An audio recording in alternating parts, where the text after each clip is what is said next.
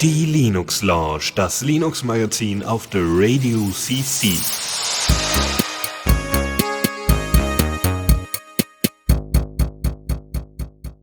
Herzlich willkommen zur Linux Launch im Dezember 2021, dem deutschen Open Source Linux Podcast, der mittlerweile monatlich gesendet wird. Ja, tatsächlich. Wir haben, wir haben echt einen Run. Ich glaube, den wollen wir auch weiter durchhalten. Ähm, wir informieren euch wie immer kompakt über alle möglichen neuen Themen aus dem Bereich Linux, Open Source in der Gesellschaft, Coding, Linux Gaming und vieles mehr. Und äh, das mache ich auch wie immer nicht alleine, sondern mit tatkräftiger Unterstützung. Bei mir sind der Chris. Ja, Hallöchen, guten Abend. Und der Dennis. Ja, herzlich willkommen. Äh, wie ihr vielleicht hört, heute mal nicht aus der Küche, heute mal wieder von zu Hause. Ne? Aktuell stay safe, stay at home. Aber ähm, das soll uns nicht aufhalten. Wir haben wieder eine Menge Themen vorbereitet. Also wenn ich mal so in unsere Notizen gerade gucke, uiuiui, da ist ja einiges äh, äh drin. Äh, siehst du das auch so, Chris? Das ist, ähm, was ist denn so gerade bei dir das Thema, weil du sagst, das ist jetzt für dich das Wichtigste heute? Ja, du hast vollkommen recht. Also wir haben jetzt äh, knapp 260 Zeilen an äh, Show Notes. Das ist schon gar nicht schlecht. Äh, wir haben ja immer unsere privaten Notizen immer unter den einzelnen Themen. Ähm, ich freue mich ganz besonders darüber, dass ich mir was über einen Messenger erzählen kann, die ich, äh, ähm, den ich schon äh, seit längerem ähm, auf der auf dem Schirm habe. Den haben wir ja schon in der Foster G schon häufiger besprochen, nämlich Briar. Ähm, und äh, ja, dass ich äh, mal wieder die äh, Zockerecke rocken kann. Und bei dir, Dennis? Ähm, wir haben ein kleines Diskussionsthema über, äh, was eigentlich so die Kernprobleme von Open Source sind. Wir haben das ja immer mal wieder als Thema, aber in dem Fall geht es mal um das Personal äh, und äh, nicht so sehr darum, äh, wie, wie verfügbar denn Open Source Projekte sind. Und ich glaube, ich werde mir heute die News-Sektion übernehmen, weil da hatte ich die meisten Themen. Aber reden wir nicht drüber, sondern fangen wir am besten direkt an und zwar mit Neues aus dem Repo. Und zwar habe ich da äh, euch das äh, neue Lemmy Release äh, mitgebracht. Ähm, da ist die Federation nämlich jetzt verbessert worden und erweitert worden, so dass ihr äh, mit Mastodon und äh, Pleroma entsprechend zusammenarbeiten könnt ähm, und damit kompatibel seid. Äh, was ist Lemmy? Es ist eine Reddit äh, Alternative, also ein Reddit Fork, äh, nicht Fork, sondern ein Clone quasi, der ActivityPub äh, supportet und ihr könnt jetzt mit der mit der Version 0.14 ähm, mit Mastodon Pleroma Instanzen sprechen. Ähm, das, bei Pleroma sind ein paar mehr äh, Sachen möglich. Äh, bei Mastodon ist es ein bisschen begrenzter. Mm, und es gibt auch noch mal irgendwelche Kompatibilitätslayer, die man einrichten muss, damit das funktioniert, also zumindest auf Lemmy-Seite. Ähm, aber es hat jetzt wirklich eine Weile lang gedauert, aber es, und, aber es kann jetzt einfach eingestellt werden. Ähm, ihr habt zum Beispiel die Möglichkeit, einfach Nutzer tatsächlich zu folgen. Das ist ja jetzt nichts Überraschendes. Was aber auch geht, und das ist wie bei Reddit halt ganz ähnlich, ne? ihr habt Subreddits oder Sublemmy oder Sub-Communities heißen die bei Lemmy und könnt diese einfach abonnieren und kriegt dann darüber eure Informationen. Und dann äh, setzt ihr nämlich einfach vor, also ihr habt ja normalerweise ein Ausrufezeichen vor dem Namen der Community und dann ein entsprechendes Ad äh, und dann die Instanz, auf der ihr seid, zum Beispiel lemmyml oder fedit.de, was eine deutsche Instanz ist. Und äh, dann könnt ihr einfach, weiß was ich, Ausrufezeichen Linux, äh, könnt ihr äh, add Linux, normalerweise Ausrufezeichen Linux, add Linux und dann add fedit.de, wenn da jetzt so eine Instanz vorhanden, äh, wenn da jetzt so eine Community vorhanden wäre, einfach nutzen und in eure Suche in Mastodon oder Pleroma eingeben und dann wird es nämlich connected. Also ihr könnt euch Communities anschauen, User Profiles, Posts, Comments ähm, ihr könnt, äh, wie gesagt, auch neue Posts bekommen. Ihr könnt Replies sehen und auch hinschicken. Das heißt, ihr braucht auch noch nicht mal bei einer Lemmy-Instanz irgendeinen Account. Das ist ja eben der Riesenvorteil von ActivityPub. Äh, könnt euch aber das halt in einem schöneren äh, Design halt nochmal auf Lemmy angucken, wenn euch das, äh, wenn das für euch interessant ist. Was halt nicht geht, ist irgendwie upvoten. Also diese Möglichkeiten gibt's nicht. Ähm, Pleroma hat, glaube ich, noch eine, eine weitere Sache. Genau, bei Pleroma könnt ihr nämlich äh, Privatnachrichten auch mit anderen Leuten teilen. Und ähm, nun ja, seitdem es diese Fähigkeit jetzt gibt und diese Version jetzt gibt, ähm, haben sie ja übrigens auch äh, Lemmy Ansible gebaut. Ähm, das war vorher immer mit Lemmy drin, äh, also in Lemmy drin. Ansible ist ja so ein Orchestrierungs-Framework, äh, äh mit dem, äh, mit dem ihr mit kleinen Python-Skripten oder YAML-Skripten eigentlich oder YAML-Configs ähm, aber auf Python basierend ähm, Orchestrierungen betreiben können von Linux-Servern äh, und äh, Web-Applikationen und Co. Ähm, und das ist ganz nett. Ihr könnt äh, das jetzt, das ist jetzt separat in einem eigenen GitHub ähm, und könnt, also in einem eigenen GitHub-Repo oder und könnt da dann einfach reinschauen, äh, und das äh, separat betreiben. Ähm, es gibt noch, wie gesagt, Fedit.de, äh, das ist die, wie gesagt, die Deut äh, eine deutsche äh, äh, Lemmy-Instanz, die ich euch ans Herz legen möchte, weil äh, da ja auch echt viel abgeht und die tatsächlich die Federation auch schon eingestellt haben. Das war jetzt nicht bei allen Lemmy-Instanzen so, nicht alle waren jetzt so schnell mit der neuen Version und der Installation und Aktualisierung. Und ähm, die, da verlinken wir euch auch nochmal einen Beitrag, äh, wie denn die Federation dann genau stattfindet. Ähm, also wie, wie ihr das einrichten könnt. Da gibt's einen extra Beitrag ähm, auf äh, fedit.de, äh, wo ihr reingucken könnt. Genau. Das also zu Fedit, äh, das also zu Fedit und Lemmy. Ähm, ich weiß nicht, habt äh, ihr beide mal Lemmy verwendet bisher? Also ich habe tatsächlich äh, Lemmy mal angeschaut, ähm, aber äh, so richtig intensiv verwendet habe ich es tatsächlich noch nicht.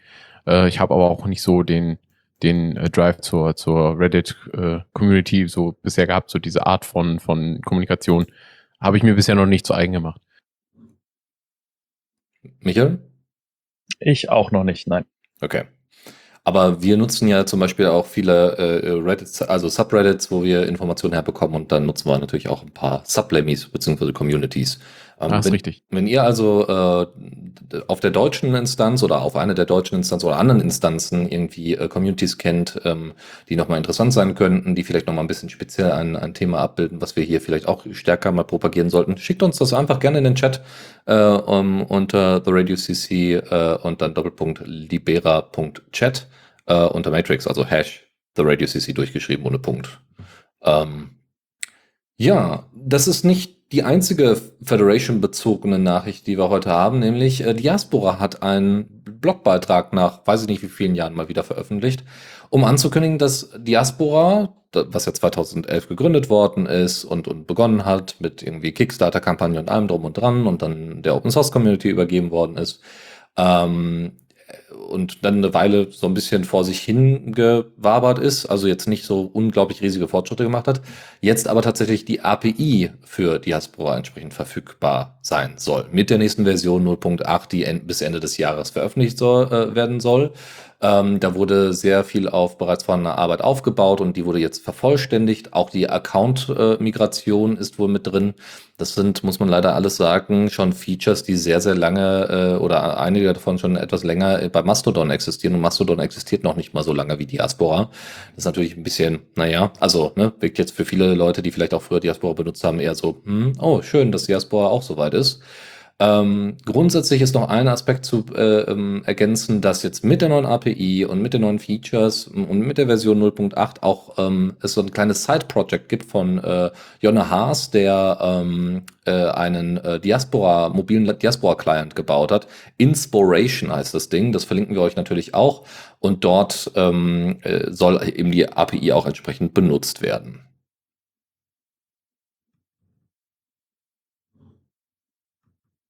Okay, dann habe ich auch noch euch was mitgebracht. Und zwar gibt es von der Linux-Distribution Alpine Linux ein neues Release. Und zwar am 24. November kam 3.15 raus.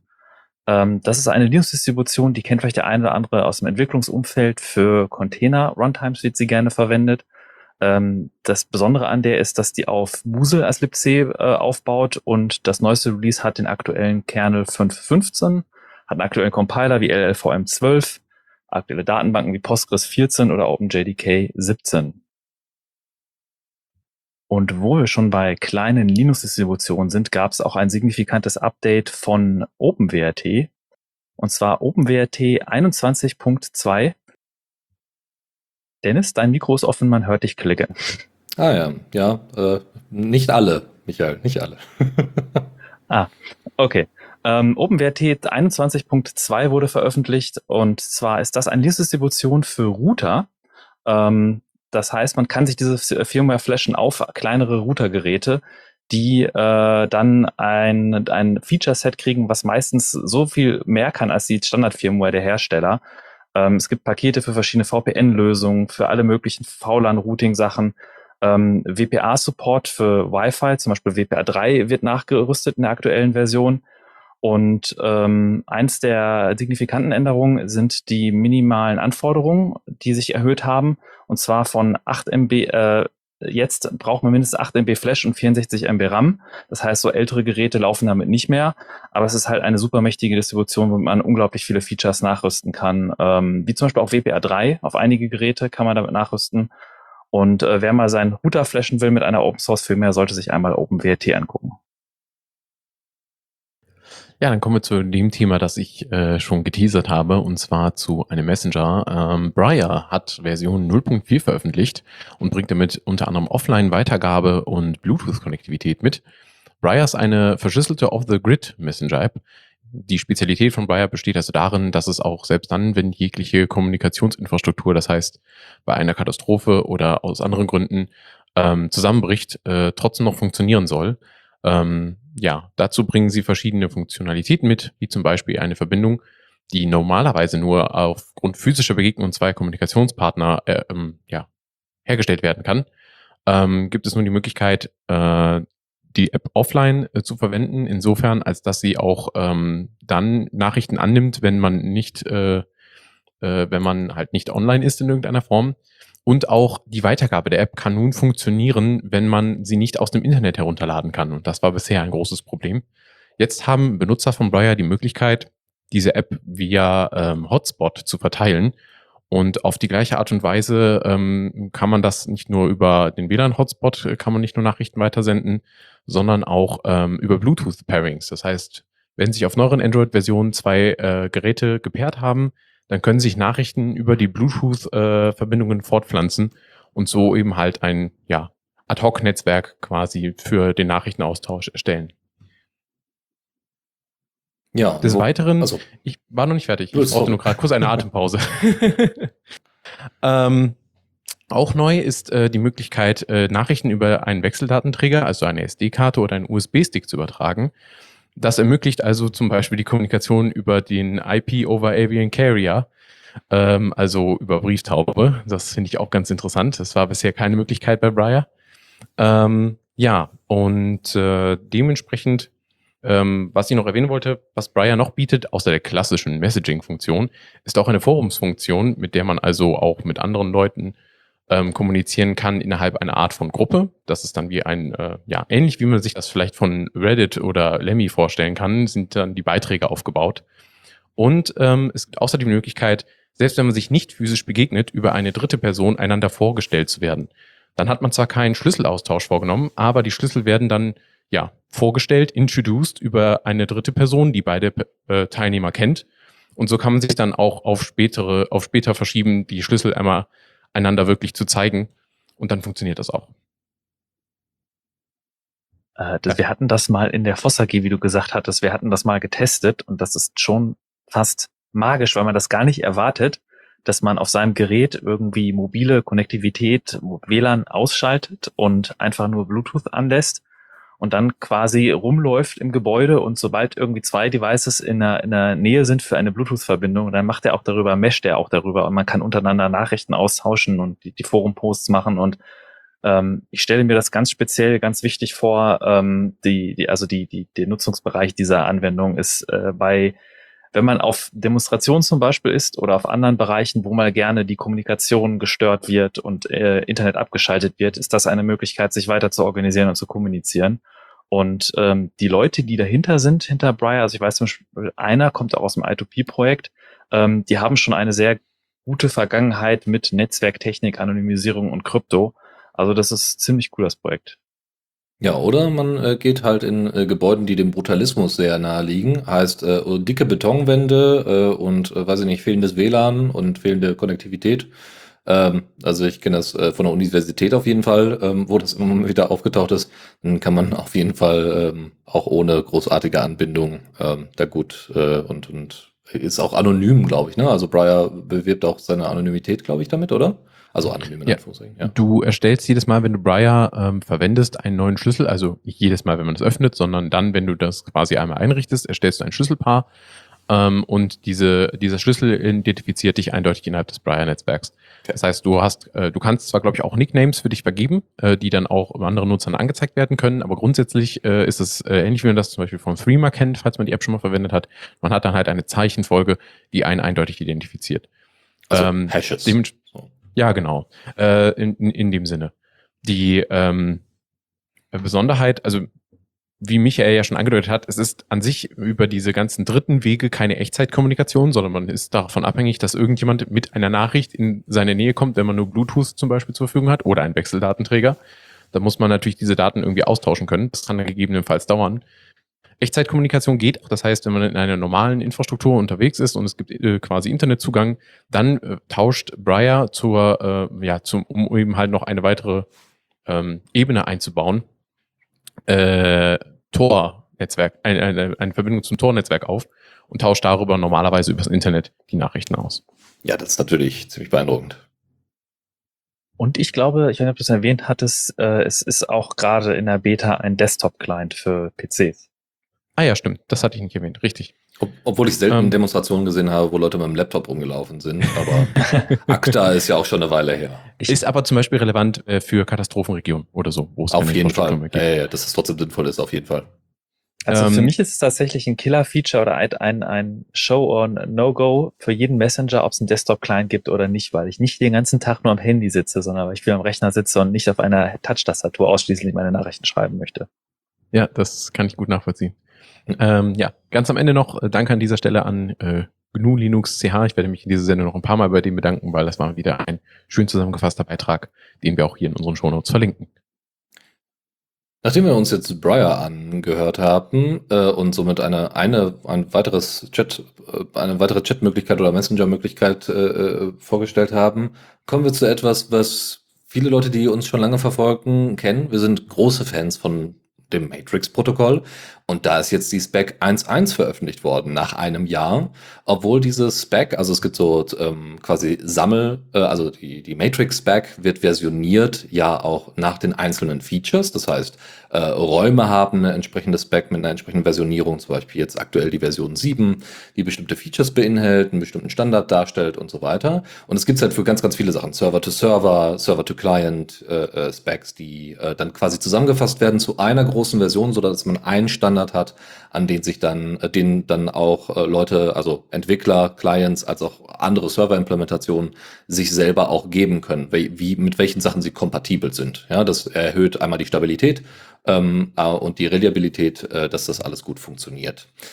Ähm, 28 MSCs, also die, die einzelnen Unterspecs, also äh, Entwürfe, sind entsprechend jetzt in dem neuen Release mit drin seit letztem Jahr. Wie gesagt, hat ein bisschen länger gedauert. Normalerweise würden die nämlich äh, jedes Vierteljahr, also jedes Quartal rauskommen. Ähm, das wollen sie jetzt in Zukunft auch machen. Ähm, das hat jetzt nur wegen den ganzen Features wie, äh, ja, so muss er sagen, hat ja eine Weile gedauert mit Cross-Signing, dass das irgend- und standardmäßig das Krypto eingestellt wird und und und, ne, End-to-End-Encryption, Key-Backups, all diese Features, das hat eine Weile einfach gedauert. Neue Verification. Und wie von der gerade gesprochenen äh, Raumversion 2, die ist jetzt auch mit in 1.1 drin. Ähm, die bietet nämlich nochmal die Möglichkeit, dass man an Räumen anklopfen kann. Das heißt, es gibt einen beispielsweise nicht öffentlichen Raum, der aber öffentlich in einem Verzeichnis, in einem Raumverzeichnis zu finden ist. Man klickt drauf und man wird nicht sofort einge also man wird nicht sofort durchgelassen, sondern man wird quasi durchmoderiert, ob man zugelassen wird oder nicht. Das ist natürlich für, äh, wenn man einfach nur wissen will, was gibt es denn alles für Räume, ja, und könnte da irgendwie was von Interesse auch für mich dabei sein, äh, ist das natürlich super, was die Auffindbarkeit angeht. Auf der anderen Seite ist es aber auch super für die, ja, Moderation, also für die Moderation oder für die, äh, für die Admins, die dann sagen können, ja, da soll nicht jeder einfach sofort reingehen können, sondern wir würden dann schon gerne überprüfen, wer da rein soll. Beispielsweise auch wieder universitärer Kontext, so ein bisschen wie Moodle-Räume. Moodle-Räume sind öffentlich verfügbar, du brauchst das Passwort, um reinzukommen. Aber anstatt das alles über ein Passwort zu lösen, kann man das einfach entsprechend über den Benutzernamen oder den Account äh, der entsprechenden, des entsprechenden Nutzers organisieren. Das ist auch so ein kleines bisschen eine, eine Spam-Prevention. Das kennt man, glaube ich, aus alten IC-Zeiten als Voice Mode, wo man äh, ein Channel so umstellen konnte, dass nur Leute, die explizit einen Voice-Flag bekommen haben, mitsprechen konnten. Jetzt beim Nach vom Anklopfen kann man den Kanal zwar nicht lesen, aber es hilft auch zum Beispiel, wenn man gerade von Spam-Bots attackiert ist, kann man den Kanal dann eben auf diesen Status setzen und dann zumindest äh, bei auffälligen Nutzernamen oder so die Leute erst gar nicht reinlassen oder zumindest kurzzeitig dafür sorgen, dass nicht zu viel von den Spambots reinkommen. Finde ich ein praktisches Feature. Ja, wenn wir schon über Matrix reden, dann können wir jetzt auch hier nochmal auf die Messenger eingehen. Ich mache mal wieder den Anfang. Und zwar bringe ich euch gerade mal FluffyChat mit. Äh, FluffyChat ist einen, ein Matrix-Client äh, Multiplattform, äh, entwickelt mit dem Flutter-Framework und bringt in seiner Vollversion, wie ich es in den Shownotes nenne, also seiner Version 1.0.0, ein neues Design mit und äh, die, Funkt äh, die Funktionalität Spaces, auf die ich da lange gewartet habe. Ähm, was bringt diese neue Version mit? Ähm, zum, zum Matrix-Client selber nochmal. FluffyChat äh, verkauft sich über das Argument, dass sie besonders äh, viel Wert auf ein ansprechendes Design legen. Sie halten sich für besonders cute. Wer das verifizieren möchte, kann sich ja den Client einfach mal installieren und ausprobieren.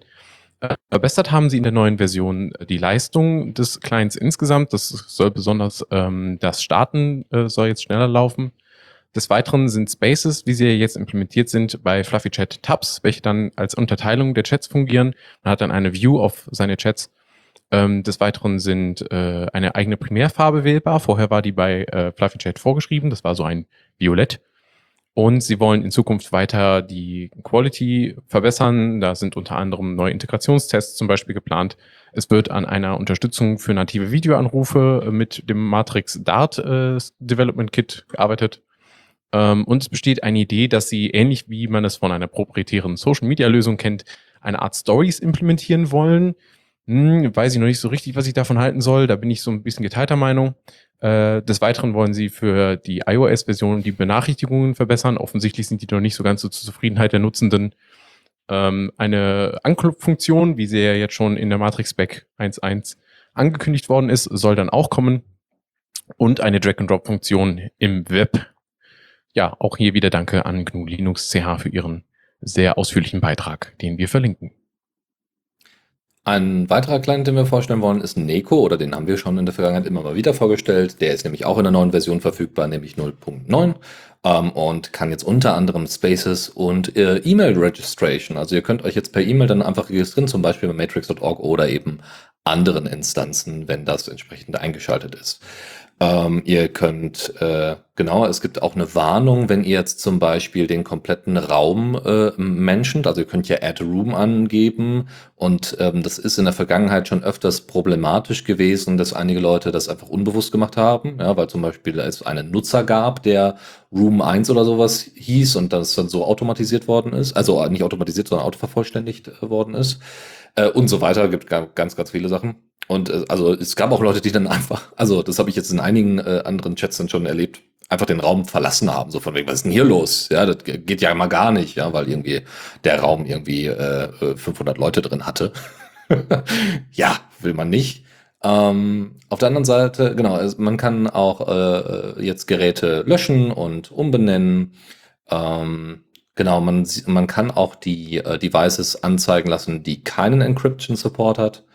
Äh, es gibt noch ganz, ganz viele andere Sachen. GIF und WebP wird jetzt unterstützt und äh, werden ausgeführt, wenn man mit der Maus drüber fährt. Äh, genau, Nox hatten wir schon. A Well-Known Discovery äh, findet statt. Also es gibt ja diese Well-Known-Ordner, wo dann immer die Verweise mit, also einige Informationen mit Verweisen zu entsprechenden bekannten Services auf dem Server, auf der Domain liegen, unter anderem auch Matrix-Server. Äh, gibt's bei, äh, bei Nextcloud und Co. ebenfalls äh, für ähm, die iCal-Feeds bzw. Calda-Feeds und Kata-Feeds ähm, oder zu, zu den Zugang für die API. Äh, genau, ein bisschen Spaces Support gibt's noch. Ähm, bisher sind noch keine verschachtelten Spaces drin, aber das, mal gucken, das soll auf jeden Fall kommen. Und bisher gibt's noch keine Möglichkeit, den Space zu editieren. Das heißt, äh, man erstellt sie dann auf Element und kriegt sie dann zumindest in Neko angezeigt. Aber äh, was nicht ist, wird ja noch werden. Ähm, genau, die äh, es werden Avatar-Changes äh, vom Raum werden äh, noch berücksichtigt werden. Ähm, und ansonsten äh, gibt es die Möglichkeit, Alt-F zu verwenden, um bestimmte Nachrichten zu forwarden. Äh, und es gibt einen neuen Video- und Audio-Player, der jetzt auf jeden Fall deutlich besser funktionieren soll.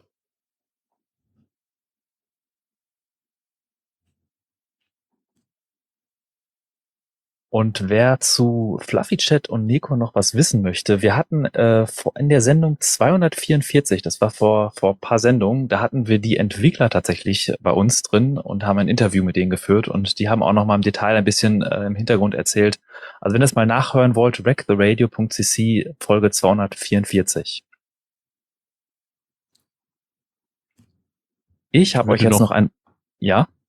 Ich würde noch zur Diskussion stellen wollen. Ähm, ich finde das, äh, opinionated zu sagen, Add Room Mentions mögen Leute nicht. Ich finde es gut, dass man dafür eine Warnung einbaut. Aber äh, ich meine, wenn jemand einen Raum moderiert und ich gehe da rein, weil mich, mich die Themen interessieren, dann habe ich eigentlich auch das Vertrauen, dass ModeratorInnen und Admins da äh, schon ein Gefühl für haben, wann ein Ad-Room sinnvoll ist und wann nicht. Das, glaube ich, unterschied unterschiedliche Herangehensweise. Wenn man Kanäle hat mit sehr vielen Leuten, ist das vielleicht eher nerviger, aber ja. Ich finde es nicht schlecht, dass sie es zumindest eingebaut haben. Es, es funktioniert ja weiterhin. Ja. Kommen wir von Chat-Messengern zu einem ganz anderen Tool. Und zwar, ähm, der einfach eine oder andere kennt vielleicht das Online-Design-Tool Figma. Ist ein webbasiertes Design-Tool und dazu gibt es eine sehr schöne Open-Source-Alternative namens Penpot. Und zwar Penpot wird schon seit einer längeren Zeit entwickelt und es gibt Pre-Release-Versionen und sie sind aktuell in die Beta-Phase übergegangen mit der Version 1.10 am 10. November. Und ähm, primär geht es da um Stabilität und eins der größeren Features ist zum Beispiel, dass man jetzt Templates und Styles ähm, quasi konfigurierbar machen kann und auch importieren kann. Also man kann ein, ein Style bereitstellen, Knöpfe für irgendein bestimmtes Design und äh, kann das als SVG, als exportieren, als verschiedene Vorlagen, als Library und die kann man sich dann importieren und dann auch nutzen in seinem Projekt und zum Beispiel auch die Basisfarbe konfigurieren und kann dann halt Interfaces äh, mocken, man kann sich verschiedene Designs überlegen und gerade wenn man im Team zusammenarbeitet, ist das auch cool, weil man kann gleichzeitig an den Designs tatsächlich arbeiten. Und äh, es ist sehr schön zu sehen, was sich da als Alternative entwickelt. Genau, Penpot 1.10. Ich habe uns noch ein äh, nettes kleines Thema mitgebracht, nämlich Tracks. Das ist eine Web-Applikation, die ihr äh, bei euch selber aufsetzen könnt. Ähm, in der Version 2.5.2 vor kurzem, äh, vor kurzem veröffentlicht worden und ist ähm, das ist ein Tool für Projekt- und Aufgabenmanagement. Ihr könnt, da, da sind jetzt ein paar neue Features drin. Ihr könnt Tracks sogar ähm, übersetzbar machen. Es gibt äh, nochmal eine neue finnische Übersetzung ist jetzt für uns vielleicht jetzt nicht so relevant, aber wer weiß, wo ihr das einsetzen wollt. Ne, kann ja auch ein europäisches Projekt sein, was ihr da vielleicht vorhabt. Mm, und ähm, ihr habt noch mal ein bisschen flexiblere Ansichten. Aber was kann das Ding eigentlich? Also ihr könnt damit Tagging betreiben, also ihr könnt ganz normal To-Do-Listen erstellen, äh, könnt die taggen und starren, also dass ihr so Favoriten habt, an denen ihr sowieso dann arbeiten wollt. Ähm, ihr, es gibt, und das fand ich sehr, sehr beeindruckend, eine riesenlange Liste von mehreren Feeds, die ihr exportieren könnt. I, äh, also Text, iCal oder RSS. Und das ist natürlich super. Das heißt, ihr könnt zum Beispiel euren, wenn ihr dieses Projektmanagement jetzt verwenden wollt für, äh, für die Verwaltung, für eure äh, für, für Softwareentwicklung oder sonstiges und wollt einfach eurem äh, äh, Klienten, also dem, demjenigen, eurem Kunden, einen RSS-Feed geben, wo ihr zeigen könnt, wie der Fortschritt gerade aussieht, damit die nicht die ganze Zeit anrufen, dann ist das eine Möglichkeit, das zu tun. Und das finde ich schon, äh, also ne, unabhängig davon, ob man das jetzt unbedingt möchte, aber dass die Fäh also dass dieses Feature mit drin ist, ist schon ziemlich cool. Und man kann natürlich mit diesem RSS-Feed unglaublich viel machen. Man kann zum Beispiel, also es gibt dann so äh, zum Beispiel tägliche RSS-Feeds, persönliche oder für ganze Projekte oder für ganze Kontexte. So ungefähr werden diese Projekte organisiert nach Kontexten, die entsprechend getaggt werden. Das ist natürlich super cool. Dann könnt ihr das nämlich super ver äh, verknüpfen mit Matrix. Da ist ja sowieso ein SS-Bot äh, entsprechend eingebaut und könnt dann jeden Morgen äh, kriegt ihr dann entsprechend die äh, Informa die die ähm, neuen Aufgaben in den äh, Gruppenraum reingespült und jeder weiß, was jetzt äh, heute anliegt. Das heißt, man kann sich, wenn man jetzt hier mit Agile und Scrum und so weiter arbeitet, kann man sich manchmal sogar vielleicht die Dailies sparen. Nur so eine Idee. Und mit, mit den iCal-Feeds kann man natürlich auch eine tolle Sache machen und sieht dann nämlich, wann denn welche Aufgaben erledigt sind. Deswegen, wenn das in, also gerade so für kleinere Projekte oder mittelgroße Projekte kann man, glaube ich, damit ganz gut arbeiten. Es gibt sogar jetzt inzwischen einen Kontext, der Someday Maybe heißt, so dass ihr Aufgaben, wo ihr mal drüber nachgedacht habt, dass so, ob das ein spannendes Feature sein könnte oder eine Aufgabe sein könnte, die man mal angehen könnte, was weiß ich, weiß ich nicht, mal das Büro streichen oder so äh, ja, dann könnt ihr dann einfach sagen, ja, das machen wir dann, wenn es passt. Ja, so. Ähm, und das ist ziemlich, ziemlich cool. Damit kann man, glaube ich, eine ne Menge machen. Äh, was nutzt ihr für, für Aufgabenverwaltung? Also nutzt ihr da irgendwie Web-Apps oder eher dann äh, Desktop-Applikationen? Ich hatte tatsächlich aus der normalen CalDev-Integration von Nextcloud, da kann man ja auch Aufgaben hinterlegen, und da gibt es für Android zum Beispiel Open Tasks, ist so eine Übersicht, diese recht simple, ähm, aber es ist nichts so ausführliches äh, wie die Software. Also da habe ich allerdings, kenne ich keine Alternative. Also ähm, es geht übrigens, also das ganze, die, der ganze Aufbau von Tracks, was übrigens auch eine, also ist auch auf äh, Ruby basierend, Ruby on Rails, ähm, ist äh, nach dem Getting Things Done, done äh, Getting Things Done Prinzip. Ähm, und damit kann man, glaube ich, auch ganz gut, äh, also das, das ist durchaus bekannt und da kann man, glaube ich, eine Menge mitmachen. So, ansonsten äh, habe ich noch zwei Nachrichten, die direkt miteinander verknüpft sind, nämlich die Ja-Bridge. Äh, die Ja-Bridge, also ähm, YA-Bridge äh, 3.2 äh, ist veröffentlicht worden und das ist eine Bridge, die es ermöglicht, unter Linux mit Wine VST2 und VST3 Plugins zum Laufen zu bringen.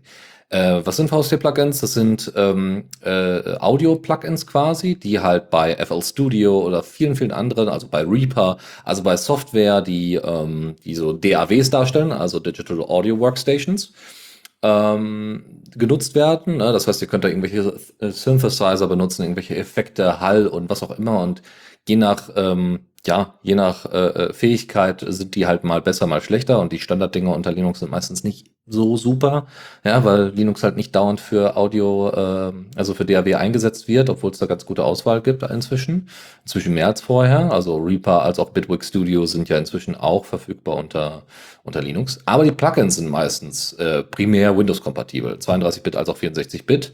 Das supportet tatsächlich YaBridge. Ihr könnt unabhängig davon, welche Bit-Version, äh, diese Dinger in Verknüpfung mit einem mit einem Wine Framework. Also man kann sich YaBridge glaube ich so ein bisschen vorstellen wie Proton für äh, DAWs, ja, so dass ihr quasi mit Adur, Bitwig Studio, Reaper, äh, Carla, Qtractor, Renoise, Waveform und äh, Mixbuzz ähm, tatsächlich ziemlich äh, cool diese, also ziemlich gut diese, diese Features äh, benutzen könnt, also diese VST-Plugins, egal ob Version 2 oder 3. Es gibt äh, unter Linux nochmal selber LV2 heißen die, glaube ich, da heißen die, so heißen die äh, unter, unter Linux. Die sind dann extra nochmal, haben dann halt die Fähigkeit, unter Linux nativ zu laufen. Warum ist sie, also genau, welche, welche zweite News ist denn da irgendwie dran gekoppelt? Wine Staging ist die Bedingung, oder Wine Staging 6.22 ist die Bedingung, ihr YaBridge ordentlich benutzen könnt. Jetzt ist das Hübsche, Wine Staging ist nicht mehr Staging, sondern Wine 6.22 ist jetzt vor kurzem veröffentlicht worden, hat ähm, die äh, eine neue Mono-Implementation mit drin, nämlich Mono 7.0. Ähm, es gibt äh, Joystick-Support, was jetzt vielleicht für eure DAW nicht so wichtig ist. Ähm, einiges an PowerPC-Code ist äh, für, ähm, entfernt worden und nochmal ein bisschen Support für ARM und natürlich ohne Ende Fixes für auch vor allem viele Spiele. Also wenn ihr in der Vergangenheit Probleme damit habt, äh, Resident Evil 6 äh, oder das Tool Autodesk Fusion 360, was eines der Tools ist, die ich mitbekommen habe, dass Leute, die jetzt dem Open Source Gedanken nicht so nahe sind, tatsächlich für einen ganzen 3D-Druckkram und Manufacturing und CNC-Fräse und so weiter zu äh, nutzen. Wenn das funktioniert, ja, wenn die, wenn jetzt mit äh, Wine 6.22 Auto, äh, Autodesk Fusion 360 funktioniert, dann äh, probiert das mal aus, testet das, gibt uns mal Feedback, ob das läuft ähm, weil das wäre sicherlich für, für viele andere äh, ähm, hier, die den Podcast hören, auch äh, interessant, die jetzt gerade so, wie gesagt, im 3D-Druck und CNC, äh, 3D-Druck und CNC-Fräsen-Bereich unterwegs sind oder auch Lasercutter und sowas, wenn ihr in eurem Hackerspace sowas habt oder zu Hause, falls die Stromrechnung euch nicht durch die, um die Ohren fliegt. Ähm, Empire Earth 2 wird noch besser supported. Monkey Island 2, was mich ein bisschen wundert, weil Monkey Island 2 funktioniert halt in der Scum VM super. Äh, aber vielleicht ist ein anderes Monkey Island 2 eigentlich angedacht. Und Diablo 3 und noch viel, viel andere Software, wo die Fixes entsprechende Auswirkungen hatten. Damit würde ich sagen, kommen wir zu unserer nächsten Rubrik, nämlich dem Newsflash. Und da fange ich an. Und bevor wir jetzt in die tiefen technischen Themen geben, hatten wir gerade noch darüber gesprochen, dass Matrix sich ja weiterentwickelt als Chat-Protokoll und ähm, es gibt verschiedene Messenger, die man nutzen kann. Man kann auch in Matrix sich den Server selber hosten. Man kann also selber einen Server aufsetzen, seine eigenen äh, Zugänge geben und dafür sorgen, dass der immer verfügbar ist und kann auch sicher sein, dass dann niemand anderes mitliest. Das ist natürlich aufwendig und wenn jemand sagt, na ja, ich hätte schon gerne meine eigene Matrix-Instanz, aber bin ich so fit, was irgendwie Server-Hosting angeht und will mich damit nicht beschäftigen, da bietet äh, der Herrsch, äh, der die Firma dahinter Element ebenfalls an Managed Hosting, nämlich Element One und Element Home. Und das haben sie jetzt vor kurzem äh, neu angekündigt, die Option dafür, nämlich Element One ist total cool, weil man für fünf Dollar pro Monat nicht nur seine eigene Serverinstanz kriegt, sondern auch schon vorgefertigte Bridges bekommt nach Signal, Telegram und WhatsApp. Das bedeutet tatsächlich, dass man auf dieser Instanz einrichten kann, seinen WhatsApp-Zugang, seinen Telegram-Zugang und seinen Signal-Zugang und diese dann automatisch gebridged werden in Matrix-Räume und man dann auf Matrix chatten kann und diese Nachrichten dann automatisch in Telegram, in WhatsApp oder in Signal bei anderen Kontakten landen und man quasi diese Messenger nicht mehr auf sein Handy braucht. Vielleicht so ein bisschen der Anfang vom Ende von diesem Messenger-Wahnsinn, Wahnsinn, dass man irgendwie alle für alle möglichen Protokolle einen eigenen Messenger braucht. Es gibt sogar eine Home, die Home-Variante für 10 Dollar, die jetzt neuerdings dazugekommen ist, die sogar nach äh, IRC, Teams und Slack und Discord bridged. Das heißt, man kann jetzt selber einen Server sich äh, bereitstellen, auch für bis zu fünf Mitglieder, also auch für seine Familie zum Beispiel, und hat dann da eine Verbindung zu den ganzen anderen Messengern und kann quasi nur noch über Fluffy Chat oder Neko dann damit arbeiten. Ist natürlich die End-to-End-Encryption funktioniert nicht über eine Bridge hinweg. Das heißt, die Verschlüsselung wäre dann, wenn ich mit einem WhatsApp-Nutzer chatte zu dem Server und dann von dem Server nach WhatsApp aber die äh, Element-Leute äh, haben auch auf ihrer Seite dokumentiert, dass sie sich sehr viel äh, Mühe geben, die Security und Sicherheit ihrer Server sicher zu machen. Das muss man aber im Hinterkopf behalten, wenn man diesen Dienst nutzt. Ein Hinweis an dieser Stelle noch, was ich gerade gesehen habe, als ich äh, über die Personal Plans, die du in den Shownotes verlinkt hast, äh, drüber gegangen bin. Äh, mit 5 Euro pro Monat kriegt man ja diese drei Bridges für Signal, Telegram und WhatsApp, hat es ja gerade erwähnt. Ähm, die unterliegen einer Fair Use Policy. Das heißt, äh, dass sie sich vorbehalten, sich bei Leuten, die exzessiv diese Bridges verwenden, dann auch melden, weil der Traffic die natürlich auch Geld kostet. Und bei der Home-Variante für 10 Dollar ist es so, dass man zwar ähm, diese vielen mehr Bridges zur Verfügung hat, ähm, aber diese kosten alle einzeln. Das heißt, man bezahlt, glaube ich, für jede Bridge, die man zur Verfügung haben will, einen Grundbeitrag von 50 US-Dollar-Cent dazu. Das heißt, also dann sind das für, wenn man jetzt nur Signal dazu nimmt, 10 Dollar 50 und so weiter ähm, regelmäßig.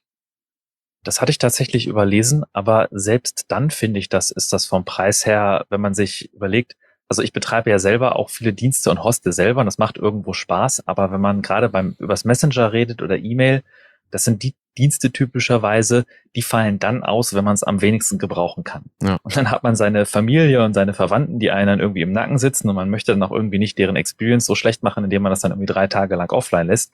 Und äh, diese, diesen Aufwand des Hostens quasi dann dafür Geld zu bezahlen und damit auch die Entwicklung von Matrix zu unterstützen, finde ich durchaus gut. Und wenn du jetzt sagst, 50 Cent pro Bridge, das ist äh, pro Nutzer, das ist immer noch mehr als fair. Und ähm, wenn ich damit zum Beispiel auch mich vorstelle, was für Slack-Communities ich habe und dann ich mir diese Electron-App, diese GoFliege bräuchte, ähm, ist das für mich durchaus interessant. Ja, ähm, ich glaube, die, diese Zusatzbeiträge sind nur für die Bridge und du hast ja fünf Nutzer inklusive und ich glaube, jeder weitere Nutzer kostet selber noch einmal extra. Das heißt, die akkumulieren sich, aber du zahlst nicht pro Nutzer pro Bridge nochmal extra oben drauf. Also das ist, multipliziert sich nicht. Ah, okay. Gut, und dann steigen wir mal in weitere Themen ein. Und zwar, wenn man Open Source Projekte sucht, gibt es die zwei großen Plattformen, die am weitesten verbreitet sind, und zwar GitLab.com und GitHub.com. Und GitHub wurde ja vor einiger Zeit von Microsoft gekauft, die einerseits viele coole neue Features einbauen, andererseits auch schon das ein oder andere Microsoft-Ding abgezogen haben und viele Leute zu Recht sagen, naja, das möchte ich nicht wirklich unterstützen und haben sie dann migriert zu GitLab. Eins der Probleme von GitLab war, dass die Projekte nicht sehr einfach discoverable waren. Sprich, es war nicht so einfach festzustellen, was für coole Projekte gibt es auf GitLab. Die kann man, es gab so eine Liste, aber die war irgendwie nicht sortiert oder nach irgendwas. Und das hat GitLab jetzt neuerdings äh, erweitert. Und zwar können die GitLab Projects jetzt explored werden nach Kategorie. Es gibt verschiedene Filter und man kann sie auch sortieren nach Sternen und kann dann zum Beispiel sehen, was sind die beliebtesten, meist gesternten Projekte auf GitLab, wo zum Beispiel Valoran auf Platz 7 ist. Unter anderem uh. ist dann oh. auch in der, unter den Top 10 äh, F-Droid und äh, ähnliche Programme. Und OpenRGB hatten wir auch schon in unserer Sendung. Und es macht einfach Spaß, darüber so ein bisschen die Projekte zu entdecken.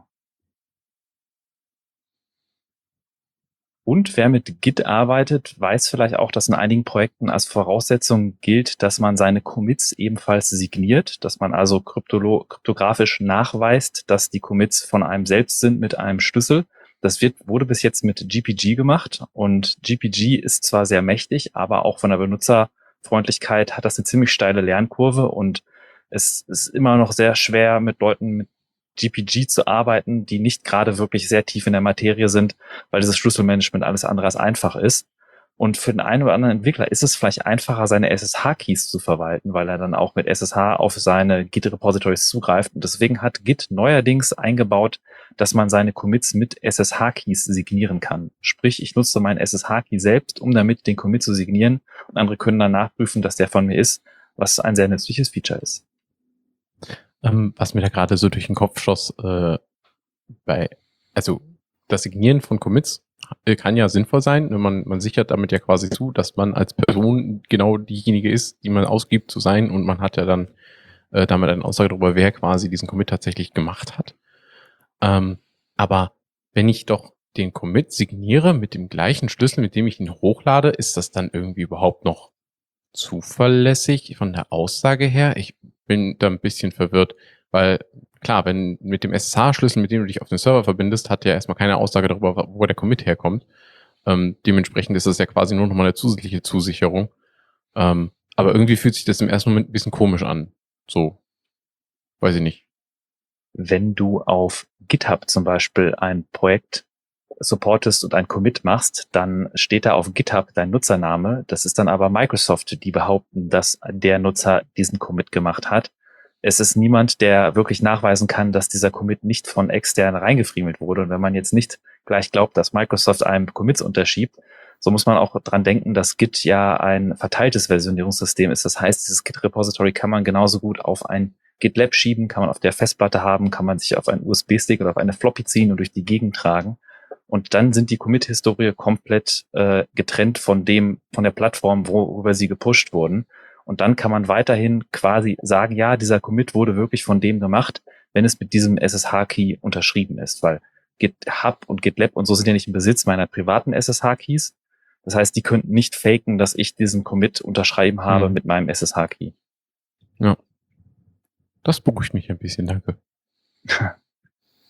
Ja, kommen wir von äh, diesem Bauchgefühl zu einem anderen. Äh, und zwar hat äh, linuxnews.de einen Blogbeitrag äh, geteilt sozusagen. Ähm, da verdächtigt äh, der Blogger Stefan Hackebeil ähm, den Maintainer von dem Multiboot-Tool Ventoy, wahrscheinlich durch Nachlässigkeit, so scheint seine Meinung zu sein, ähm, die äh, äh, Ventoy nicht richtig zu maintainen im Sinne der äh, Viruswarnungen. Und zwar seiner, seiner Aussage nach tauchen verschiedene Versionen von Ventoy immer wieder bei verschiedenen Scannern auf. Er benutzt dafür solche ja, äh, Tool-Suites, die man im Internet ja finden kann. Man lädt dann da irgendeine Binary hoch und die scannen die dann mit unterschiedlichen Tools und sagen ihm dann, welche Virus-Scanner da angeschlagen haben.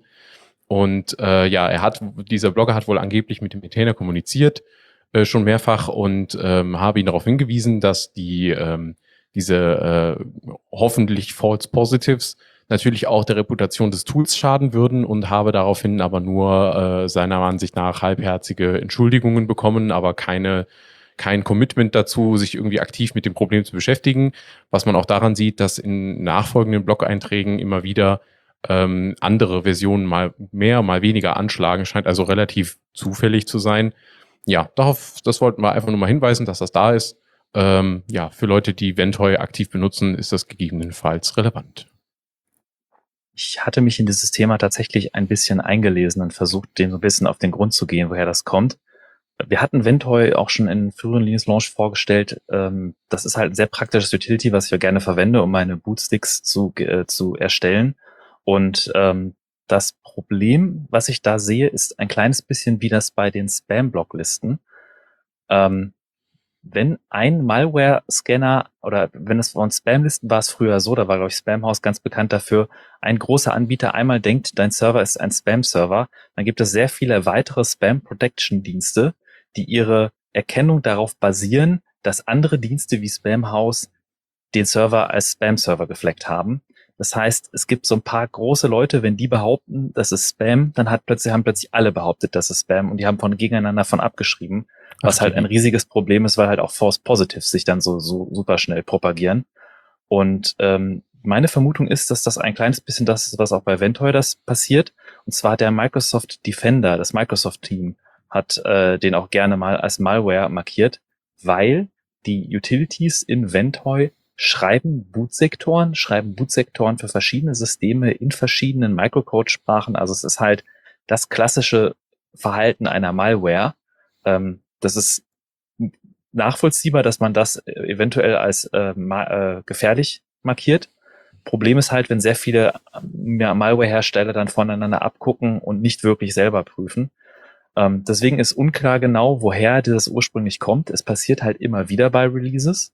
Üblicherweise können Softwarehersteller sich melden bei dem Microsoft Security Team, bei VirusTotal, die da ein sehr ausführliches Programm haben und sagen können, ich release meine Binaries vorher an euch, gebe euch die Prüfsummen, es können Leute drüber gucken, aber das erfordert so eine gewisse Kommunikation, man muss sich da anmelden, man muss da irgendwie nachvollziehbar sein. Und der Entwickler von Ventoy, der kommt glaube ich aus China, ist, ich weiß nicht, ob der anonym ist, äh, aber auf jeden Fall der Nutzeraccount ist anonym auf GitHub, also da ist kein Name hinter.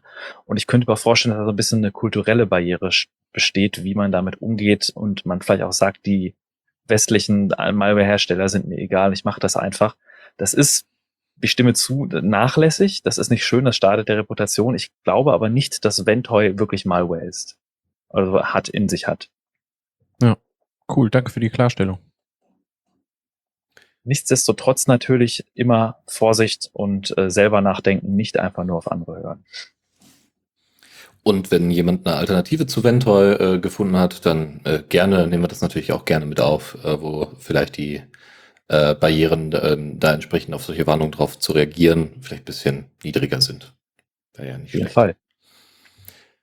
Ein ganz, nicht ganz anderes Thema ähm, ist ein Diskussionsbeitrag von Infoworld. Der ist schon ein bisschen älter, von Matt As äh, Asay, äh, der ähm, erstmal äh, erstmal äh, damit beginnt, äh, klarzumachen, dass ähm, es so ein Kernproblem in, in der Open Source Community gibt.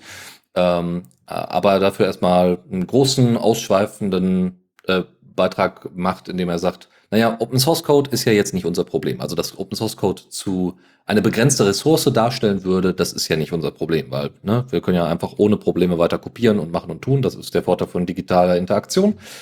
Aber MaintainerInnen, äh, Maintain, MaintainerInnen, meine Güte, also Personen, die äh, sich entsprechend um die Projekte kümmern, die sind halt Mangelware. Die sind eine begrenzte Ressource. Also deren Ressourcen ist eine begrenzte Ressource und die Verfügbarkeit ihrer Arbeit ist eine begrenzte Ressource.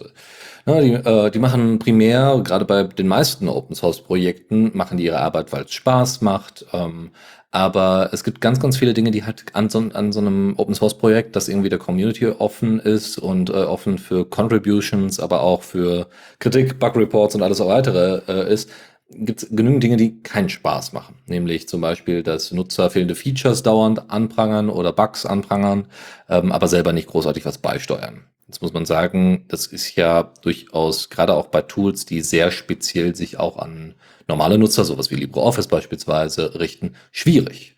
Ähm, weil äh, teilweise sind das einfach Nutzer, die selber halt keinen äh, Development-Background haben.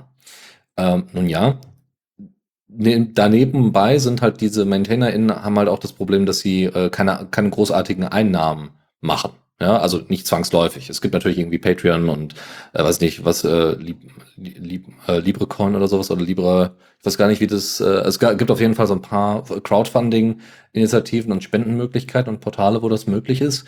Aber primär ist es meistens so eine Sache, die in der Freizeit stattfindet, teilweise neben dem Vollzeitjob. Ähm, ohne Einnahmen dann auch keine Wartung. Also es wird jetzt natürlich auch explizit von Projekten gesprochen, die nicht eine große Firma dahinter haben. Ähm, und wenn die, wenn die Einnahmen fehlt, fehlt die Wartung. Wenn die Wartung fehlt, kann sich so eine Community relativ schnell toxisch entwickeln. Ja, also wenn zum Beispiel auch nicht angemessen auf die ganzen fehlenden Feature Requests und Bugs und so weiter reagiert wird, ja, dann ähm, kann es sein, dass man einfach so bestimmte Paradigmenwechsel, die in der Technologie halt stattfinden, ja, ähm, wie, wie Test-Driven Development und so weiter, dass man die einfach außen vor lässt, nicht, äh, nicht berücksichtigt und damit ohne Ende auch Sicherheitslücken mit drin hat ähm, und viele, viele Leute diese Software nutzen und dann darunter gleichzeitig leiden müssen und dann natürlich auch der Spaß wieder drunter leidet. Ja, ähm, soweit hat äh, Matt Acer das mal ausgeführt und quasi diese, diese Kette mal aufgemacht. Ja, keine Einnahmen für, also ne, äh, Open Source Arbeit ist kostenlos in Anführungszeichen. Wenn keine Einnahmen stattfinden, findet auch keine Wartung statt. Wenn keine Wartung stattfindet, kann sich die Community toxisch entwickeln. Und äh, wenn die Community toxisch ist äh, und äh, keine Wartung stattfindet, kann, können sich Sicherheitslücken äh, und andere Probleme ein, äh, äh, ein äh, wer ist es denn, hineinschlawinern. Jetzt ähm, hatte Lizzie, äh, Lily Kosich, äh, äh wurde da zitiert, die bei Red Hat für äh, äh, Kubernetes äh, äh, zuständig ist und sagte so, ja, wir haben damals, als wir die Community gebaut haben, also alles, was um Kubernetes rum ist, haben wir äh, sehr viel Zeit in die Community und in die Werkzeuge und die Policies gesteckt, also Code of Conduct und so weiter und so fort, damit wir eben positive, also damit mitwirkende positive Erfahrungen machen. Weil nichts ist schlimmer, wie gesagt, wenn ne, nämlich diese knappe Ressource an Maintainern eben nicht äh, äh, nicht motiviert genug ist, dabei zu sein. Ne? Ähm, man muss aber auch sagen, dass Open Source eine Frage von Privileg ist, also an Open Source Projekten mitzuarbeiten. Jetzt sagt man, ja, okay, die Leute investieren da jetzt ihre Freizeit da hinein. Naja, aber du musst ja auch die Freizeit überhaupt haben. Ja, du musst ja überhaupt die Zeit haben und die Mittel haben, die technische Ausstattung haben, um überhaupt an dieser Community teilhaben zu können, um den Spaß zu haben. Ja, und äh, das muss man natürlich ähm, auch immer mal wieder so im Hinterkopf behalten. Weil wenn man nämlich dann äh, auch keine Einnahmen generiert, ja, dann äh, hast du auch, äh, wie gesagt, brauchst du ein anderes, musst du ja anders irgendwie an Kohle rankommen, äh, um irgendwie deinen Lebensalltag zu bestreiten. Wenn das aber anders läuft, so wie bei Red Hat, ja, wo das mitfinanziert wird, oder es, wie gesagt, so kleine Fonds gibt, wo man die Leute mit unterstützen kann, dann kann natürlich auch die Community viel diverser werden ähm, und damit auch die Arbeit besser werden und damit auch mehr Spaß machen. Ja, ähm, und äh, die entsprechenden Community-Richtlinien äh, äh, eingehalten werden. Nun ja. Dann, genau, was, also es geht nicht nur darum, dass es um Kohle geht, sondern es geht auch grundsätzlich darum, dass es ordentliche Regeln in den Communities gibt, geht, äh, also gibt und äh, dass äh, MaintainerInnen sich daran halten, damit halt alle auch äh, an solchen Open Source Projekten äh, partizipieren und Spaß haben können und äh, damit äh, eben Open Source Projekte auch für die Zukunft gewappnet sind. Klar kann man einfach einen Fork machen und so, aber es wäre schon an einigen Stellen durchaus eine Ressourcenverschwendung, wenn wir so wenig Open Source Maintainer dann auf mehrere Projekte verteilen würden, die aber doch alle sehr, sehr ähnliche Ziele haben. Ein schwieriges Thema. Es ist halt, wie du sagtest, das ist das, was den meisten Projekten wirklich an Ressourcen fehlt, sind Leute, die, die diese übergreifende Arbeit machen, dieses Maintain. Und was mir nur in den Kopf gekommen ist, wir hatten das Thema Copilot von Microsoft, die sehr viel Energie da reingesteckt haben, von OpenAI dieses GPT-3-Modell dazu zu nutzen, um gigantische Vorhersagemöglichkeiten für Code zu machen, dass man ein Plugin hat, welches einem automatisch Programme programmiert und, und ganz toll, alles großartig. Und da fragt man sich, hätte man diese Energie nicht da reinstecken können, Open Source Projekten zu helfen, indem man äh, zum Beispiel, indem man Issues triagiert, also Bug-Reports von Nutzern irgendwie einsortiert, automatisch vorbereitet, testet. So es ist da ist ein Raum, wo wirklich viel noch gemacht werden könnte. Und würde man da die Energie reinstecken, würde das in Open Source Projekten, vor allem die, wo ein einzelner Maintainer irgendwie seit 15 Jahren an dieser einen Library äh, werkelt, die irgendwie alle großen Frameworks schon ganz tief unten eingebaut haben. Und äh, das ist mir nur in den Sinn gekommen dabei. Ja, was ich noch spannend finde, ist die Aussage, dass Open Source eine Frage von Privileg ist. Ähm, die, äh, das ist ja tatsächlich auch dann ein Problem in Bezug auf die Diversität und auf die Ausrichtung von Softwareprojekten. Ähm, das ist ja äh, dadurch, dass wir uns klar machen müssen, dass nur eine kleine Zahl von Menschen überhaupt in der Lage sind, äh, aufgrund ihres, äh, ihres Lebensstandards sich freiwillig und kostenfrei an solchen Projekten zu beteiligen, wir damit natürlich auch all jene verlieren, die wir vielleicht mit erreichen wollen, weil sie nicht vertreten sind in den Communities. Und das ist ähm, tatsächlich ein Problem. Das muss man mal so sagen. Ähm, ist natürlich dann kein Problem, dass die Open Source Community, äh, ich jetzt mal, direkte lösen kann, sondern das kann entweder nur über entsprechende Anstellungen, also bezahlte Mitwirkende, oder andersherum über eben ähm, Beiträge, freiwillige Beiträge zu den jeweiligen Open Source Projekten, über Open Collective oder ähnliches, ähm, ausgeglichen werden. Aber du weißt ja auch nicht, was für Personen du damit finanzierst. Es kann ja auch sein, dass du dann damit privilegierte Menschen noch privilegierter machst, so böse das jetzt vielleicht klingt, und äh, trotzdem nicht ähm, eine höhere Diversität erreichst. Ich denke, das ist auch ganz unterschiedlich von, sag ich mal, Community zu Community, je nach Programmiersprache und ähm, Thema des jeweiligen, der jeweiligen Funktionalität eines Programms. Aber ja, fand ich spannend, diese Aussage. Also das habe ich mir selbst so noch nicht bewusst gemacht. Vielleicht auch eine Erinnerung daran, dass man, wenn man bei einem kleineren Projekt mal ein Feature oder ein Bugfix bekommt äh, oder auf ein Issue reagiert wird, auch mal Danke sagt. Äh, das ist vielleicht für die Leute, die ihre Freizeit dafür opfern, auch, auch e-, etwas Schönes. Oder man spendet, wenn das geht, aber wenn man nicht spenden kann, kann man auch mal Danke sagen. Danke hilft schon manchmal sehr, sehr viel. Die, die Entwickler kriegen ja tatsächlich wenig Feedback. Also wenn du eine Software hast, die wirklich von vielen genutzt wird, die sich, äh, die, die da sehr viel Spaß dran haben, ähm, dann äh, nutzen sie und sind damit glücklich und interagieren mit dem Her mit dem Entwickler kaum oder der Entwicklerin. Und äh, wenn du Probleme hast, dann siehst du die ganzen Issues aufploppen auf GitHub oder GitLab und dass man da mal das positive Feedback auch ein bisschen reinstreut, damit das auch ankommt. Das ist dann quasi ein Aufruf zum klassisch, klassischen Thank You Issue Thread. ich weiß es nicht. Aber häufiger mal Danke sagen oder auch häufiger mal, wenn man mal was äh, über hat, auch spenden. Darüber freuen sich auch Leute.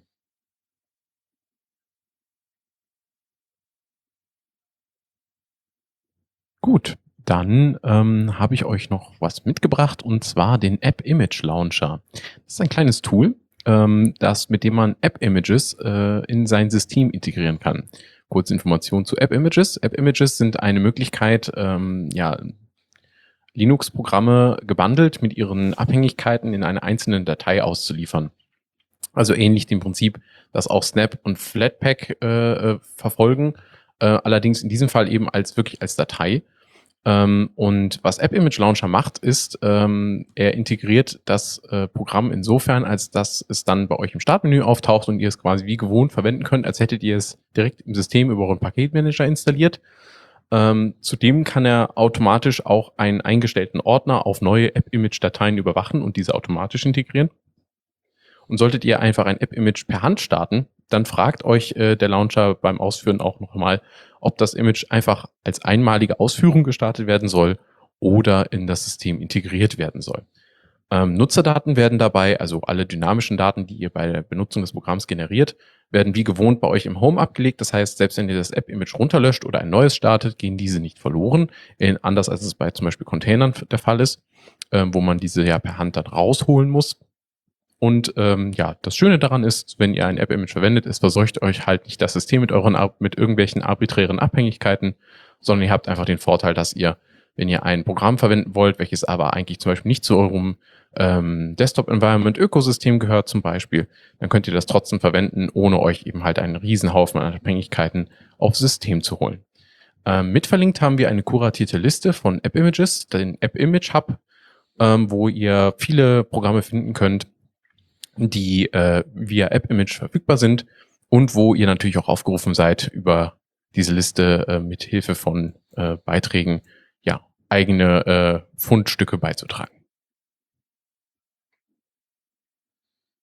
Ich denke, das ist ein wichtiger Faktor für Linux auf dem Desktop, diese App-Bundle-Formate gelöst von den Repositories, die natürlich eins der zentralen Features von Linux waren, aber gleichzeitig halt auch Neulinge davon manchmal abhalten, die richtige Software zu finden. Weil wenn sie nicht im Repository ist, dann ist es meistens dann sehr fürchterlich, Software zu installieren für einen, für einen äh, jemand, der neu ist bei Linux. Und äh, spannend zu sehen, ob App-Image, Flatpak oder Snap da das Rennen machen wird. Ich bin ja Team Flatpak, aber auch die Integration von App-Image äh, finde ich sehr cool.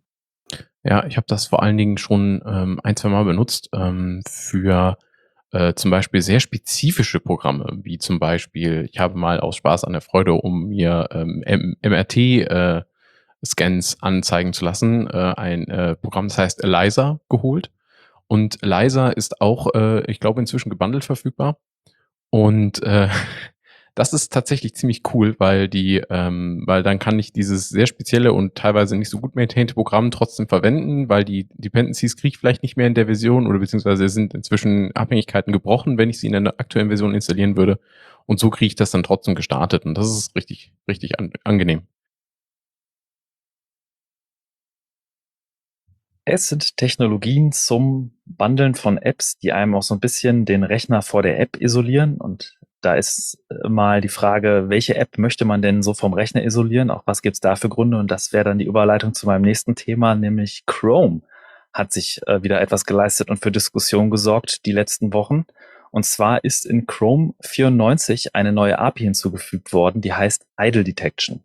Und Idle Detection soll quasi feststellen, also das, der Promise von Google ist der, dass das genutzt werden kann für Chat-Anwendungen oder für Videoanwendungen. Rein zufällig hat Google ja so eine kleine Videoplattform, äh, dass man feststellen kann, wenn der Nutzer nicht mehr, nicht mehr die Medien konsumiert, nicht mehr am Rechner ist und weg ist, um das zum Beispiel zu pausieren.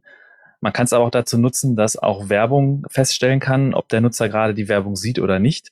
Und diese, das äh, Schlimme an dieser Idle Detection ist halt, die geht halt weit über den Browser hinaus. Also es wird nicht festgestellt, ob man mit dem Browser interagiert, sondern es wird festgestellt, wo man mit der Maus auf dem Bildschirm rumfährt, ob man mit der Maus rumfährt, ob es andere Devices gibt, die gerade Inputs liefern und halt ich möchte nicht, dass mein Browser sich dafür interessiert, was außerhalb des Browsers interessiert. Punkt. Also da haben viele Leute sehr viele Datenschutzbedenken gehabt und deswegen äh, gab es da etwas Backlash.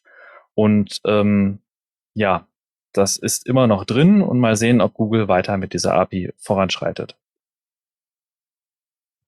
Wenn man die Privacy in seinem Browser erhöhen will, gibt es auch vor allem Plugins, die einem da unterstützen. Und ein beliebtes, was man genutzt hat, war U-Matrix. Ich sprach von war, weil der Entwickler Raymond Hill das Repository auf GitHub auf Archive gesetzt hat, also anscheinend äh, U-Matrix nicht mehr weiterentwickelt wird wenn man jetzt dieses U-Matrix hört, man nutzt vielleicht uBlock Origin, das ist die etwas bekanntere Alternative davon zum Werbeblocken. U-Matrix geht halt noch einen Schritt weiter und erlaubt es einem, Skripte, CSS, Medienanfragen, Frames pro Subdomain von einer Seite genau im Detail zu konfigurieren. Das ist nicht gerade nutzerfreundlich. Also ist, man kann sehr viel einstellen und das ist eher so für Power-User etwas aber es ist halt auch ein sehr advanced Scriptblocker gewesen. Nur Raymond Hill hat in einem äh, Issue kommentiert, dass er keine Motivation hat mehr weiterzuentwickeln, dass zu maintainen ihm auch zu viel geworden ist, wie wir auch gerade im Thema hatten. Und äh, er sich jetzt auf uBlock Origin konzentriert und nicht weiter U-Matrix entwickeln wird. Auch spannend, als ich diese Seite, als ich mich da eingelesen habe in das Thema, habe ich auch entdeckt auf der uBlock Origin Seite, dem Adblocker für Firefox, Chrome und andere Browser, äh, da ist ein großer Hinweis darauf, dass der, der, die Web-Extensions nichts mit der Seite ublog.org zu tun hat. Und ublog.org scheint wieder registriert zu sein von irgendeiner Firma, die auch irgendwas über Werbeblocker erzählt und diese Extension einem anbietet. Und höchstwahrscheinlich muss man davon ausgehen, dass diese mit mindestens Adware, wenn nicht sogar Malware verseucht ist, wenn man sich die installiert. Und ich mich immer wieder frage, wie es überhaupt so weit kommt, dass solche Sachen existieren und vor allem so lange existieren. So ein ähnliches Problem gibt es zum Beispiel mit Outer City. Outer City gibt es eine Webseite, die heißt outercity.de, die hat nichts mit dem Outer City Projekt zu tun, wird betrieben von Birikara, das ist eine Gemeinde aus Malta, das iWeb Media Ltd. Und das, das, also das ist einfach nur so absurd und fishy, was dahinter ist. Ähm, das gleiche gibt's mit, mit dem Videolan-Player, gibt's vlc.de. Äh, da ist im Impressum eine Kontaktnummer 0180 für 14 Cent pro Minute äh, angegeben und es ist alles sehr absurd und ich weiß noch nicht, wie diese Seiten so lange existieren können. Sie schreiben auf ihrer Seite irgendwo ein klein, dass sie nichts mit dem Projekt Videolan zu tun haben, sind damit wahrscheinlich rechtlich in irgendeiner Grauzone, wo es nicht, sich nicht lohnt, dagegen vorzugehen. Aber sie wollen versuchen natürlich die Leute von Google, von Suchmaschinen abzufangen, die einfach vlc.de in die Titelleiste eintippen und laden sich dann dadurch vielleicht Malware und Adware auf den Rechner. Das erinnert mich so ein bisschen an die Praktiken von Chip, die zum Beispiel auch eine Zeit lang auf, äh, wenn du auf Windows, auf deren Download-Archiv gehst, hast du die Installer beliebter Software mit Adware bekommen. Nicht, wenn du unter Linux unter Mac auf chip.de unterwegs warst, was ich total perfide fand. Und ich finde solche Praktiken furchtbar und finde solche Leute, ja, schämt euch. Ja, schämt euch. Finde ich aber auch. Also nur um das klar zu machen, die Seiten, die ich gerade genannt habe, sind alles Seiten, wo ihr Ad und Malware kriegt. Nicht draufgehen, zieht euren VLC und euer äh, uBlock Origin und eure andere Software bitte aus euren Repositories und aus den Paketverwaltungen und aus den Originalprojektseiten. Wichtiger Hinweis auf jeden Fall.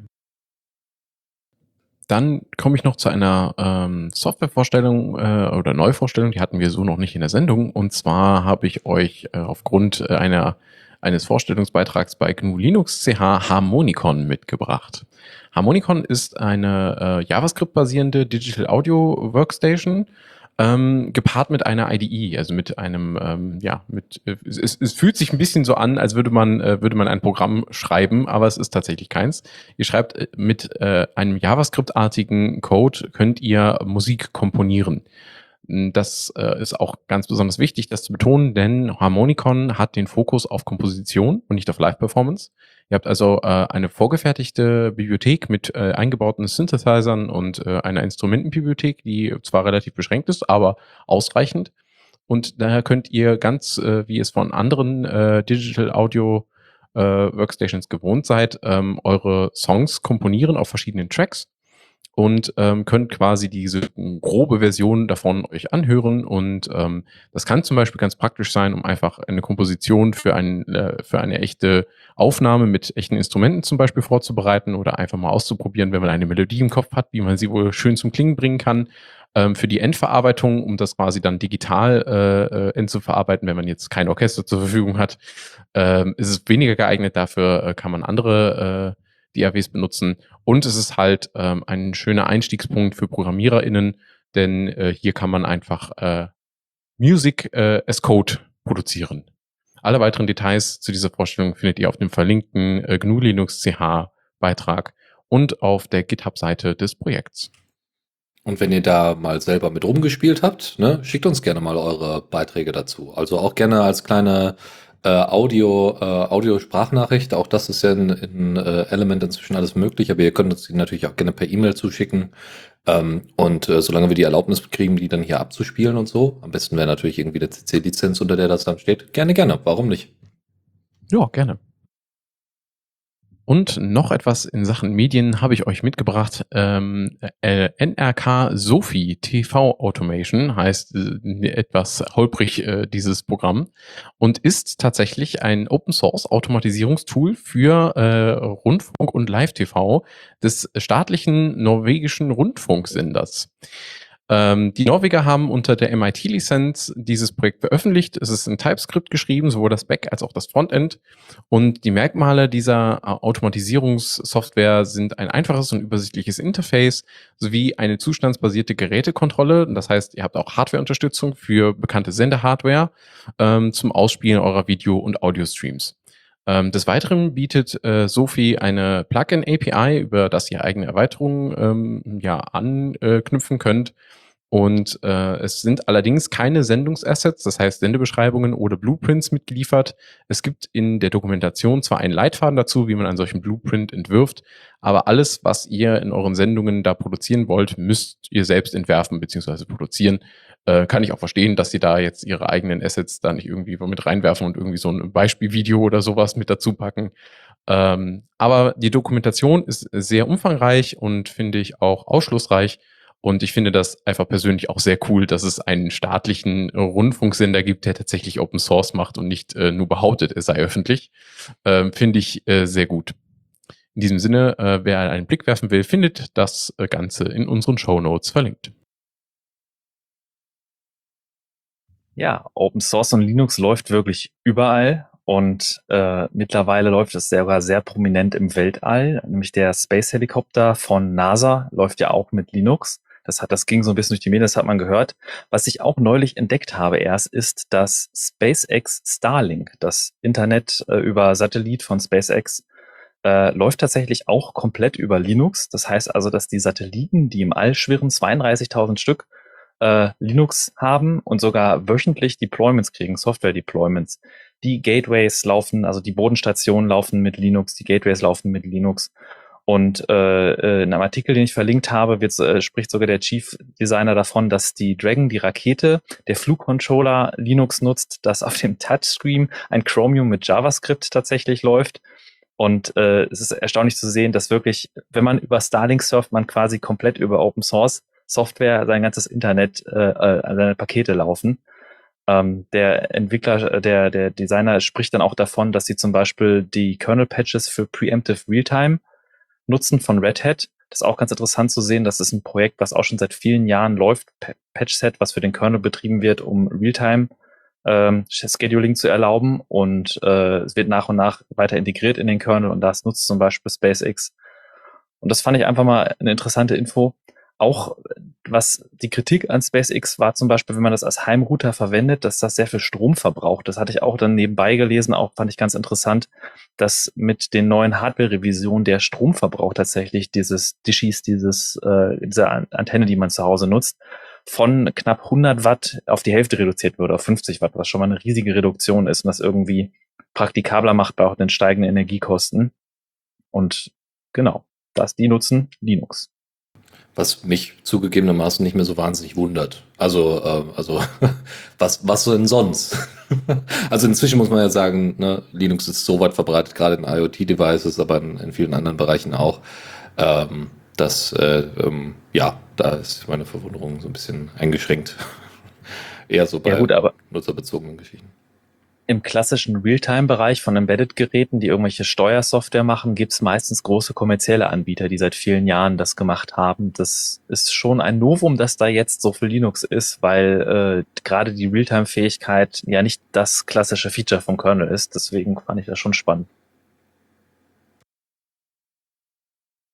Ein nächstes Thema ist Sync, über das ich schon ein paar Mal gesprochen habe. Das ist nämlich in der Mesa eine API, die es euch erlaubt, OpenGL auf Wolkentreiber zu betreiben. Und zwar, wenn ihr eine Grafikkarte habt, habt, die Wolken unterstützt unter Linux, dann könnt ihr OpenGL Spiele damit oder Anwendungen damit laufen lassen mit dem Sync-Treiber, der sie im Hintergrund live nach Wolken übersetzt. Und äh, wir hatten schon ein paar Mal darüber gesprochen. Ich habe da immer sehr viel gefanboyt, was dieses Projekt angeht, weil sich das so rapide das letzte Jahr über entwickelt hat, dass äh, natürlich, man hat meistens auch einen OpenGL-Treiber, wenn man schon einen, einen Vulkan-Treiber hat. Man sieht aber auch, dass die Komplexität von Vulkan-Treiber deutlich geringer ist und manche Hersteller auch deutlich mehr den Fokus darauf setzen.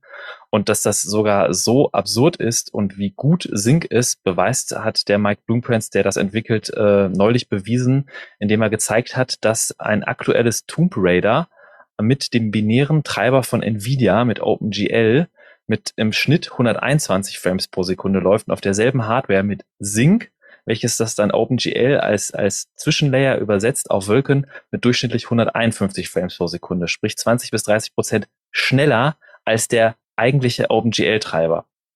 Was ich schon ziemlich wahnsinnig finde. Das heißt natürlich nicht, dass jetzt mit Sync automatisch OpenGL-Spiele schneller sind, aber es ist halt vermutlich bei den meisten Anwendungen wird da ein gewisser Overhead sein, aber man kann halt sagen, dass Sync schon da wirklich weit vorne ist und dass man sogar schon die original nativen OpenGL-Treiber überholt in der einen oder anderen Use Case ist sehr beeindruckend. Ist das eigentlich dann auf Windows getestet worden oder unter Linux? Oder also ist, ist, es, äh, ist Sync quasi ein Treiber, der auch äh, Multiplattform ist, sodass man das mal miteinander vergleichen kann, weil das Nvidia Linux-Binärtreiber nicht so doll sind, das ist ja jetzt kein Geheimnis ja gut, die, die Binärtreiber waren wegen ihrer Kompatibilität mit dem Kernel und anderen Problemen und ihrem Scheißen auf Standards, was die Open Source Entwicklungsschnittstellen angeht, äh, unbeliebt. Aber von der Performance her waren die Nvidia Binärtreiber tatsächlich jetzt nicht so bekannt als super schlecht. Deswegen finde ich das Ergebnis erstaunlich. Ähm, was zu Windows angeht, ich weiß, dass Mesa der das tatsächlich mit Microsoft zusammen äh, versucht wird, Ubuntu, also Canonical, die Ubuntu machen, arbeiten mit Microsoft zusammen, auch den Grafikstack auf Windows für WSL und Co. betreiben zu lassen, dass auch Mesa auf Windows läuft und 3D-Beschleunigung von Linux-Anwendungen auf Windows genutzt werden können. Ähm, wie sehr das jetzt Sync inkludiert und wie sehr das auf Windows funktioniert, das weiß ich allerdings nicht.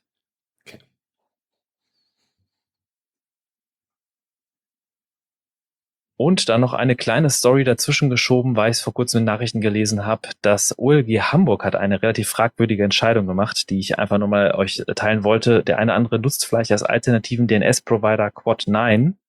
Ähm, Quad9 ist eine Schweizer gemeinnütziger Verein, der äh, ein DNS eine Alternative stellt, wenn man zum Beispiel nicht den seines Providers nutzen will oder den von Google oder den von Cloudflare, weil das die große amerikanische Unternehmen sind Code9 ist sehr auf Privacy ausgelegt und äh, haben sich auch sehr modern aufgestellt.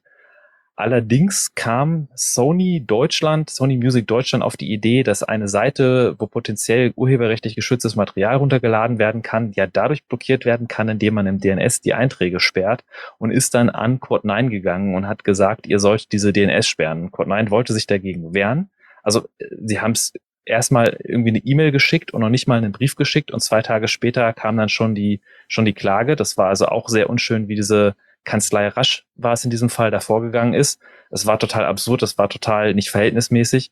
Und wir haben halt auch das Haftungsprivileg. Das ist nämlich so, dass ein Dienstanbieter nicht dafür haftet, was für Dienste darüber laufen. Also in, de in dem Fall ist es absurd zu sagen, dass der DNS-Provider eine Verantwortung dafür trägt, was unter Seiten läuft, die über das DNS aufgelöst werden. Also das ist von vorne bis hinten absurd und treibt die Störerhaftung eigentlich ab absurdum in Deutschland. Und es ist ein absolutes Unding, dass solche Entscheidungen getroffen werden. Und wenn es ein, ein, ein Oberlandesgericht gemacht ist, dann ist es wahrscheinlich das Oberricht, Oberlandesgericht Hamburg. Ich weiß nicht, was für Leute da arbeiten, aber man hört da nur solche bescheuerten Entscheidungen von denen. Und ähm, tatsächlich äh, ist dieser Klage auch stattgegeben worden. Code9 muss das sperren, was ich ziemlich absurd finde. Das Urteil ist ja, glaube ich, äh, noch nicht rechtskräftig, denn ähm, ähm Quad 9 hatte auch schon angekündigt, da äh, in Revision zu gehen, was das betrifft. Ähm, dementsprechend werden wir mal sehen, wie der Krimi weitergeht. Äh, was ich krass finde, ist, Quad9 ist ja, wie du sagtest, eine Non-Profit-Organisation. Dementsprechend ähm, hat sie auch nur beschränkte Mittel. Ähm, und da dann äh, äh, diesen Kampf gegen einen, äh, sag ich jetzt mal, Medienriesen, einen kommerziellen Medienriesen anzugehen, ist schon eine, ist schon eine Nummer für sich, weil die haben natürlich sehr viel mehr Geld und sehr viel mehr Manpower, die sie auf das Problem werfen können, als es Quad9 wahrscheinlich kann.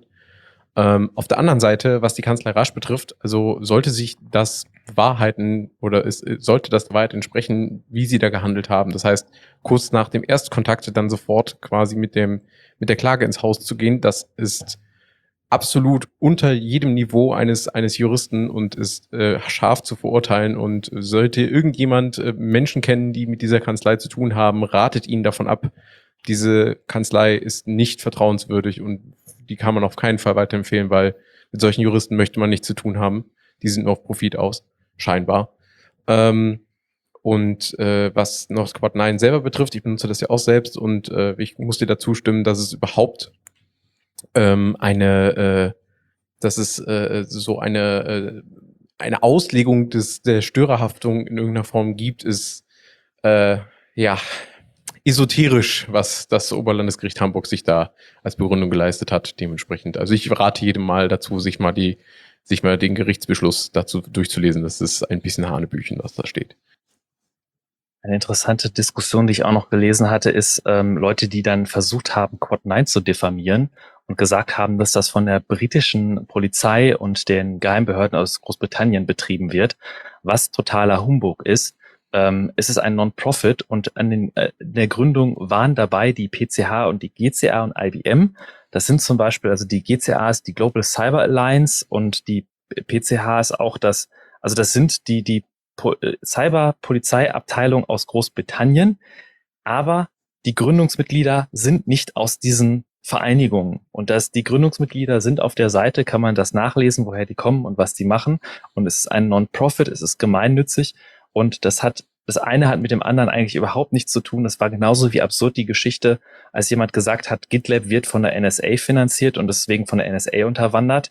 Die NSA ist einer der, der Unterstützer von GitLab, die Geld zahlen, so wie tausende andere Firmen das machen, weil es halt eine, eine Entwicklungssoftware ist, die total gut ist und die Unterstützung braucht, damit man gute Software macht. Und deswegen noch lange nicht heißt, dass die NSA dann irgendwie Finger da drin hat oder die Groß, der britische Geheimdienst bei Code 9 die Finger drin hat. Das ist ein total absurder Trugschluss. Und ähm, man kann auf der Seite auch relativ gut nachlesen über die. Und ähm, im Chat wurde auch gerade erwähnt, dass das äh, sie unterstützt werden von der Gesellschaft für Freiheitsrechte. Ähm, also es ist ein, ein, ein Verein, dem man durchaus trauen kann, meiner Meinung nach. Und es ist, ähm, ja, ich finde das einfach unterirdisch, dass dann solche Praktiken, solche Anwaltskanzleien, die, die, ich habe keine schönen Worte für die, die ich wahrscheinlich nicht sagen sollte, wenn ich das hier öffentlich auf einem Stream tue, ähm, die, dass die dann so dagegen vorgehen. Ja, danke an der Stelle nochmal an den User unter dem Nick Seriously, Pascal, für den äh, Hinweis äh, auf diese Organisation der Gesellschaft für Freiheitsrechte. Ähm, ist spannend, schaue ich mir mal an. Und auf der Webseite quad9.net gibt's bei über uns einen Spendenknopf unten, den kann man auch mal verwenden, wenn man möchte, wenn man dann sich davon überzeugt hat, dass wir kein Quatsch erzählen.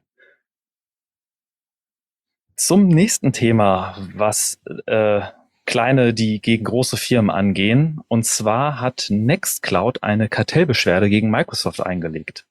Äh, die Nextcloud Foundation, die, die Firma dahinter. Und zwar hat Microsoft, also die, die Begründung dahinter ist, dass Microsoft immer weiter ihr Microsoft 365 in Windows integriert, dass man den Microsoft-Account aufgezwungen bekommt, bei Windows 11 sogar in der Home Edition zwangsweise, dass man den in der Home Edition nicht direkt übergehen kann, ist halt auch schon absurd. Und äh, das Teams ist integriert, OneDrive ist integriert und es ist halt eine, eine ein, das gleiche wie mit dem Browser damals, dass Microsoft wieder versucht, sich da irgendwie in allen Märkten vorzupushen und seine Produkte zu pushen und dann einfach den anderen keine Chance gibt, sich auf dem Markt zu etablieren. Und da haben sich jetzt äh, zu dieser Kartellbeschwerde hat sich jetzt nicht nur die Nextcloud Foundation getan, sondern dabei es hat sich ein ganze ähm, äh, ein Zusammenschluss, äh, da ist auch die Document Foundation, FSFE, Linux Hotel, Only Office, Open Project, Utanota, ganz viele Leute dabei. Ich habe das in den Shownotes mal verlinkt ähm, Antitrust Alliance von Nextcloud, äh, um da zu sagen, hey, Level Playing Field, also jeder Cloud-Provider und, und Online äh, Groupware-Provider soll dieselben Chancen haben. Und wo wir schon bei Open Source in Politik sind, äh, von der Ampelregierung wurde ja der Koalitionsvertrag vorgelegt und veröffentlicht. Und äh, es ist sehr schön zu sehen, dass in diesem Koalitionsvertrag tatsächlich der Begriff Open Source auch wiederholt auftritt. Also wie viel davon letztendlich dann in der Politik landet, ist eine andere schwierige Frage. Aber es ist zu sehen, dass da so ein kleines gewisses Umdenken herrscht. Und ähm, Felix Leitner hat auch geschrieben, dass es zum Beispiel auch an der Lobbyarbeit vom CCC liegen kann. Also sowas wie Public Code, Public Money, Public Code taucht tatsächlich mit drin auf. Und es ist schön zu sehen, dass es dort so eine Art Trend gibt, dass für öffentliche Stellen auch Open Source eine größere Rolle spielen soll in der Digitalisierung.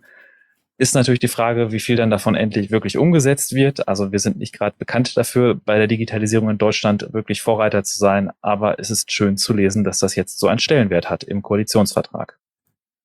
Ja, finde ich absolut auch. Ähm, es gibt äh, ein paar Stimmen, die sagen, ja, äh, der Koalitionsvertrag bezeichnet seine Open Source Initiative sehr schwammig und macht keine konkreten Angaben dazu. Klar, ähm, wahrscheinlich wissen die äh, KoalitionspartnerInnen selber noch nicht so genau, wie sie das überhaupt in Gesetze gießen können oder wollen oder wie auch immer. Wahrscheinlich herrscht da auch noch ein bisschen Uneinigkeit. Aber dass man gemeinsam, äh, dass diese drei Parteien diese Stoßrichtung entwickelt haben, ist auf jeden Fall begrüßenswert und ähm, wir werden einfach sehen, was sich daraus entwickelt. Vielleicht gibt es ja bald ein Open Source Gesetz für die öffentliche Hand. Man muss spätestens dann skeptisch sein, wenn man da liest, dass da auch Begriffe wie Blockchain im Koalitionsvertrag ja. vorkommen. Also, äh, aber mal sehen, wir dürfen gespannt sein.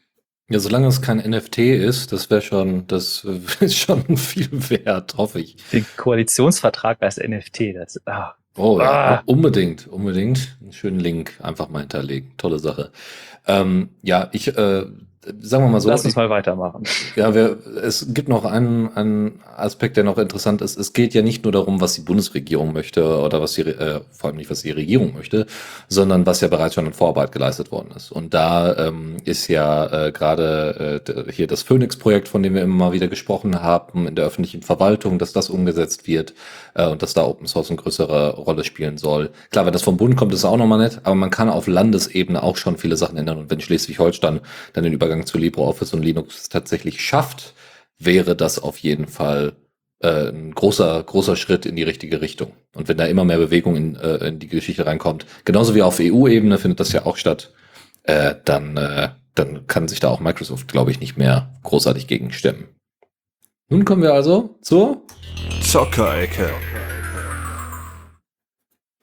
Jawohl, und äh, damit übernehme ich das Ruder für diese Rubrik. Ihr kennt das ja schon, ich äh, bin ja häufig alleine hier.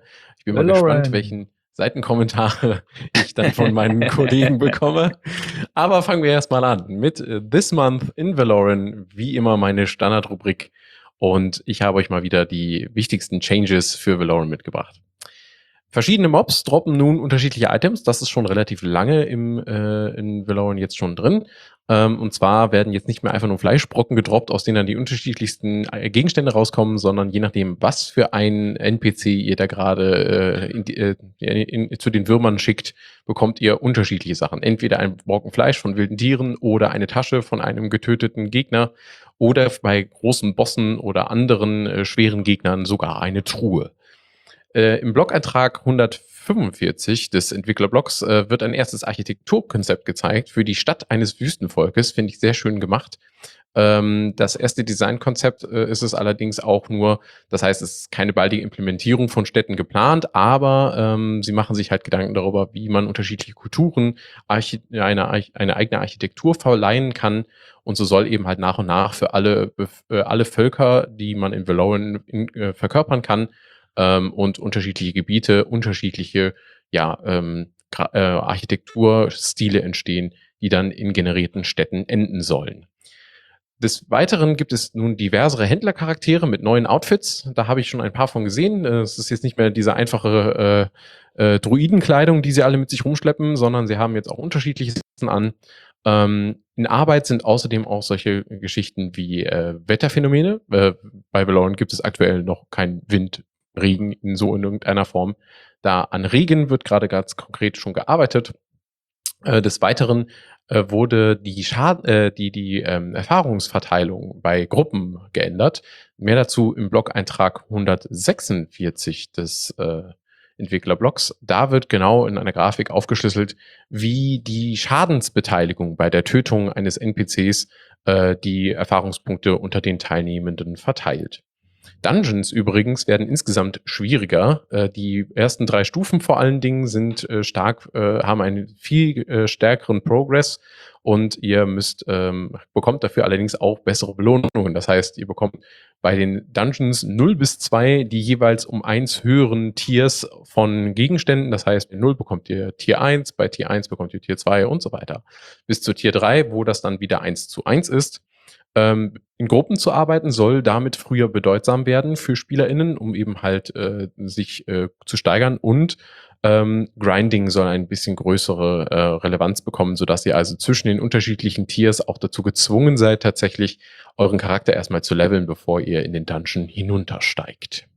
Das Skill-System im Übrigen wird gerade auch grundlegend überarbeitet. Ähm, und diese Überarbeitung ist auch äh, schon in ihren Grundzügen abgeschlossen. Und zwar speichert Valorant nicht mehr die Skillpunkte, die ihr erlernt durch das Einsammeln von Erfahrungen, sondern die Erfahrungspunkte selbst, was äh, den Entwicklern mehr Flexibilität bringt.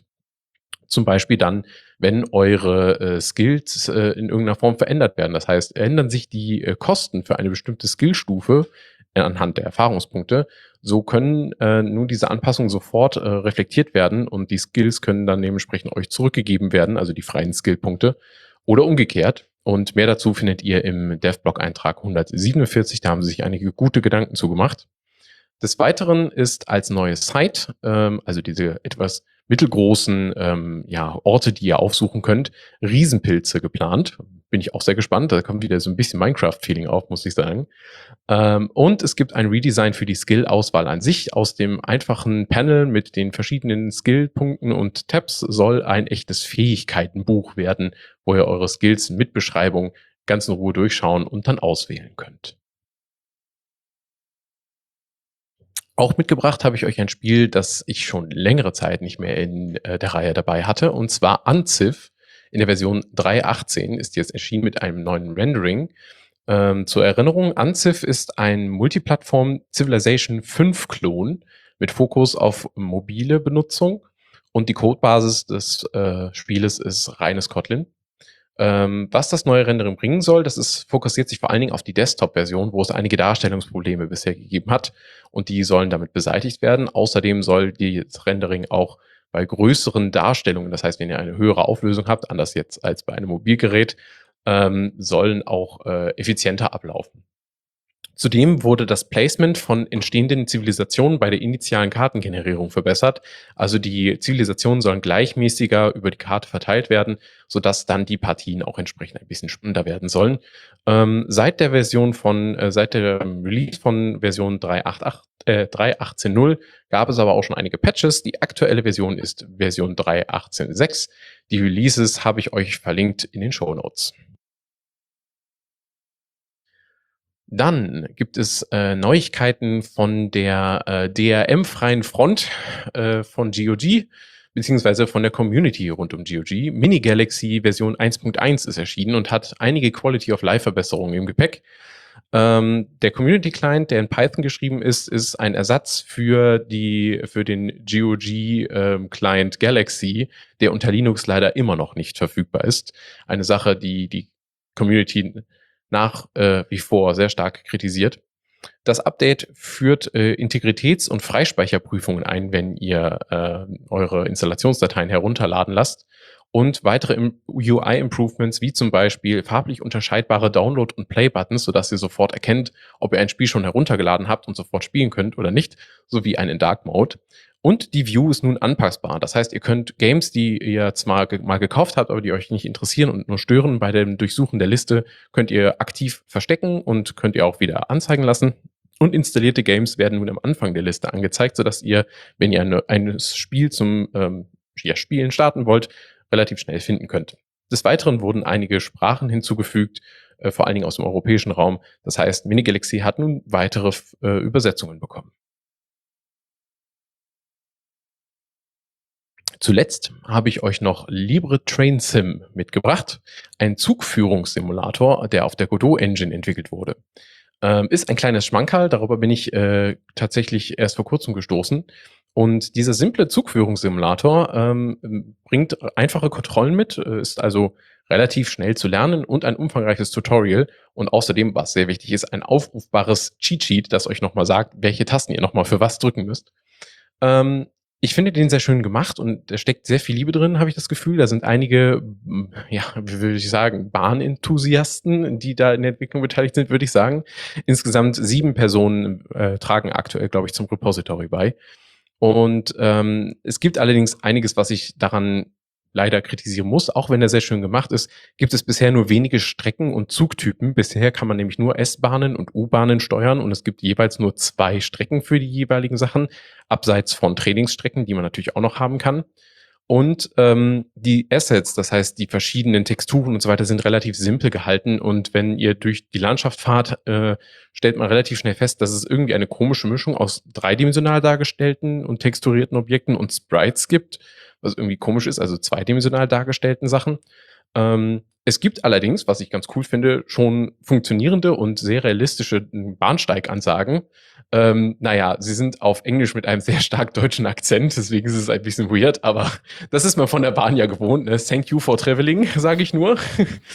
ähm, und des Weiteren erscheint mir die Physik allerdings ein bisschen unausgereift. Vielleicht stimmte auch einfach mein Gefühl nicht und ich weiß nicht so gut, wie Züge funktionieren, aber das Bremsen ist immer sehr, sehr, sehr schwierig einzuschätzen. Also wenn man in ein Bremsmanöver, ein, wenn man ein Bremsmanöver einleitet, äh, selbst bei einer, äh, bei einer U-Bahn geht das noch relativ gut und schnell. Bei der S-Bahn äh, fühlt sich das schon eher so an, als würde ich einen ganzen ICE zum Stoppen bringen. Naja, weiß ich auch nicht. Ähm, aber wie gesagt, ich finde dennoch, es ist ein erwähnenswertes und wunderschönes äh, Simulationsspiel und äh, es ist liebevoll gemacht und äh, halt leider ein kleines Projekt, welches, glaube ich, dringend Contributor und DesignerInnen braucht, äh, die irgendwie helfen, die Assets zu verschönern und vielleicht noch ein bisschen was zu verbessern. Was ich richtig, richtig gut finde an äh, LibreTrain Sim, was viele andere Spiele, finde ich, äh, auch sich abgucken können, meiner Meinung nach, ist, sie haben eine Umfrage mit in das Spiel integriert. Das heißt, wenn man de, die ersten Tutorials gemacht hat und meine erste eigene Strecke gefahren hat, dann ploppt ein Icon in dem Hauptmenü auf und sagt, hey, ähm, ich habe hier so, ich bin hier ein, ein, eine Umfrage, ich bin circa drei Minuten lang, nimm dir doch mal bitte ein bisschen Zeit und sage mir, wie dir das Spiel gefällt und was für Sachen du dir wünschst in Zukunft, was wir besser machen können. Worauf sollen wir uns fokussieren? Welche, welche Sachen sollen wir ja angehen als nächstes? Und äh, diese Umfrage habe ich sehr gerne gemacht und sie war wirklich kurz. Und ähm, auch das finde ich ist eine gute Möglichkeit, mit der Community zu interagieren, um sich ja äh, Feedback zu holen. Ja, ich hab, äh, bin jetzt gerade mal auf der Webseite herumgesurft und äh, ich bin ein bisschen beeindruckt, weil sie ähm, wirklich schon schöne, äh, schöne Videotutorials mit hinzugefügt haben ähm, äh, wie man zum Beispiel äh, äh, Godot entsprechend aufsetzt und so. Ähm, was mich aber ein bisschen wundert, dass wenn man über die Links fährt, also über viele der Links, nicht alle, dass da einige äh, auf Google verweisen und dann auf eine URL verweisen. Also die dann, ne? Also Google URL und dann gleich, also da hat irgendjemand, äh, weiß ich nicht, direkt aus Google wahrscheinlich die Links entsprechend kopiert oder Google hat das in Chrome inzwischen so eingebaut, dass immer alles direkt über google.com geroutet wird, keine Ahnung. aber da müsste man vielleicht nochmal ran, weil ist privacy-technisch natürlich eine Vollkatastrophe. Aber trotzdem, also es sieht ziemlich gut aus und ich gebe dir vollkommen recht, da könnte man optisch noch mal ein bisschen was dran drehen. Aber auch das ist viel dokumentiert. Also hier, wenn man unter Contribute geht, da habe ich ja auch nicht immer so den, äh, gibt es ja auch nicht immer so eine wunderbare Dokumentation oder Anleitung, wie man jetzt was macht oder das so niedrigschwellig. Hier steht einfach nur Requirements, Time and Fun. Man bräuchte eine Maus und man bräuchte vielleicht ein bisschen, äh, ein bisschen 3D-Modeling-Knowledge, äh, so dass man eben mit Blender ein bisschen rumarbeiten kann und ähm, jetzt sagen, halt, wir würden gerne noch ein paar mehr Züge haben. Also wenn ihr da Bock drauf habt, wenn ihr da Sounddesign für machen wollt, dann äh, kommt gerne mal äh, mit Audacity vorbei und äh, dann kriegen wir das entsprechend eingerichtet. Und das ist natürlich ganz nett, finde ich. Müssen wir mal gucken. Also bin ich sehr gespannt. Ähm, und wenn das eine schöne Alternative zu, was ist denn nochmal? Flight, es gibt nochmal so Flight Simulator, gibt's noch einen. Und es gibt auch Chain Simulator, meine ich. Ja, ehrlich? Tra äh, ne, ne, ja, ja, es gibt einen Train Simulator auf jeden Fall. Nee, ich meinte jetzt aber einen Open Source Train Simulator. Nee, den gibt's nicht. Genau, weil es gibt Speed Dreams äh, als, als äh, Rennsimulation. Äh, äh und es gibt, wie hieß das Ding denn nochmal?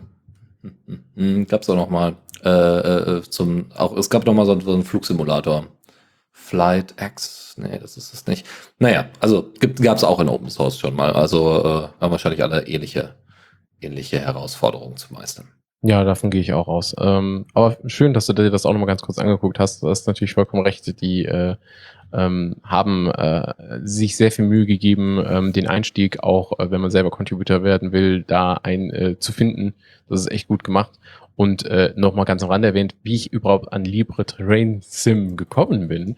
Das war über äh, Athenium. Das ist diese ähm, ja, Open Source Game äh, Bibliothek Client whatever diese, diese Mischung aus beidem, äh, die man, den haben wir schon in einer vorherigen Sendung mal vorgestellt, kann ich sehr empfehlen. Wenn man einfach mal durchstöbert, findet man sehr viele Open Source Games, von denen man gar nicht wusste, dass es sie gibt.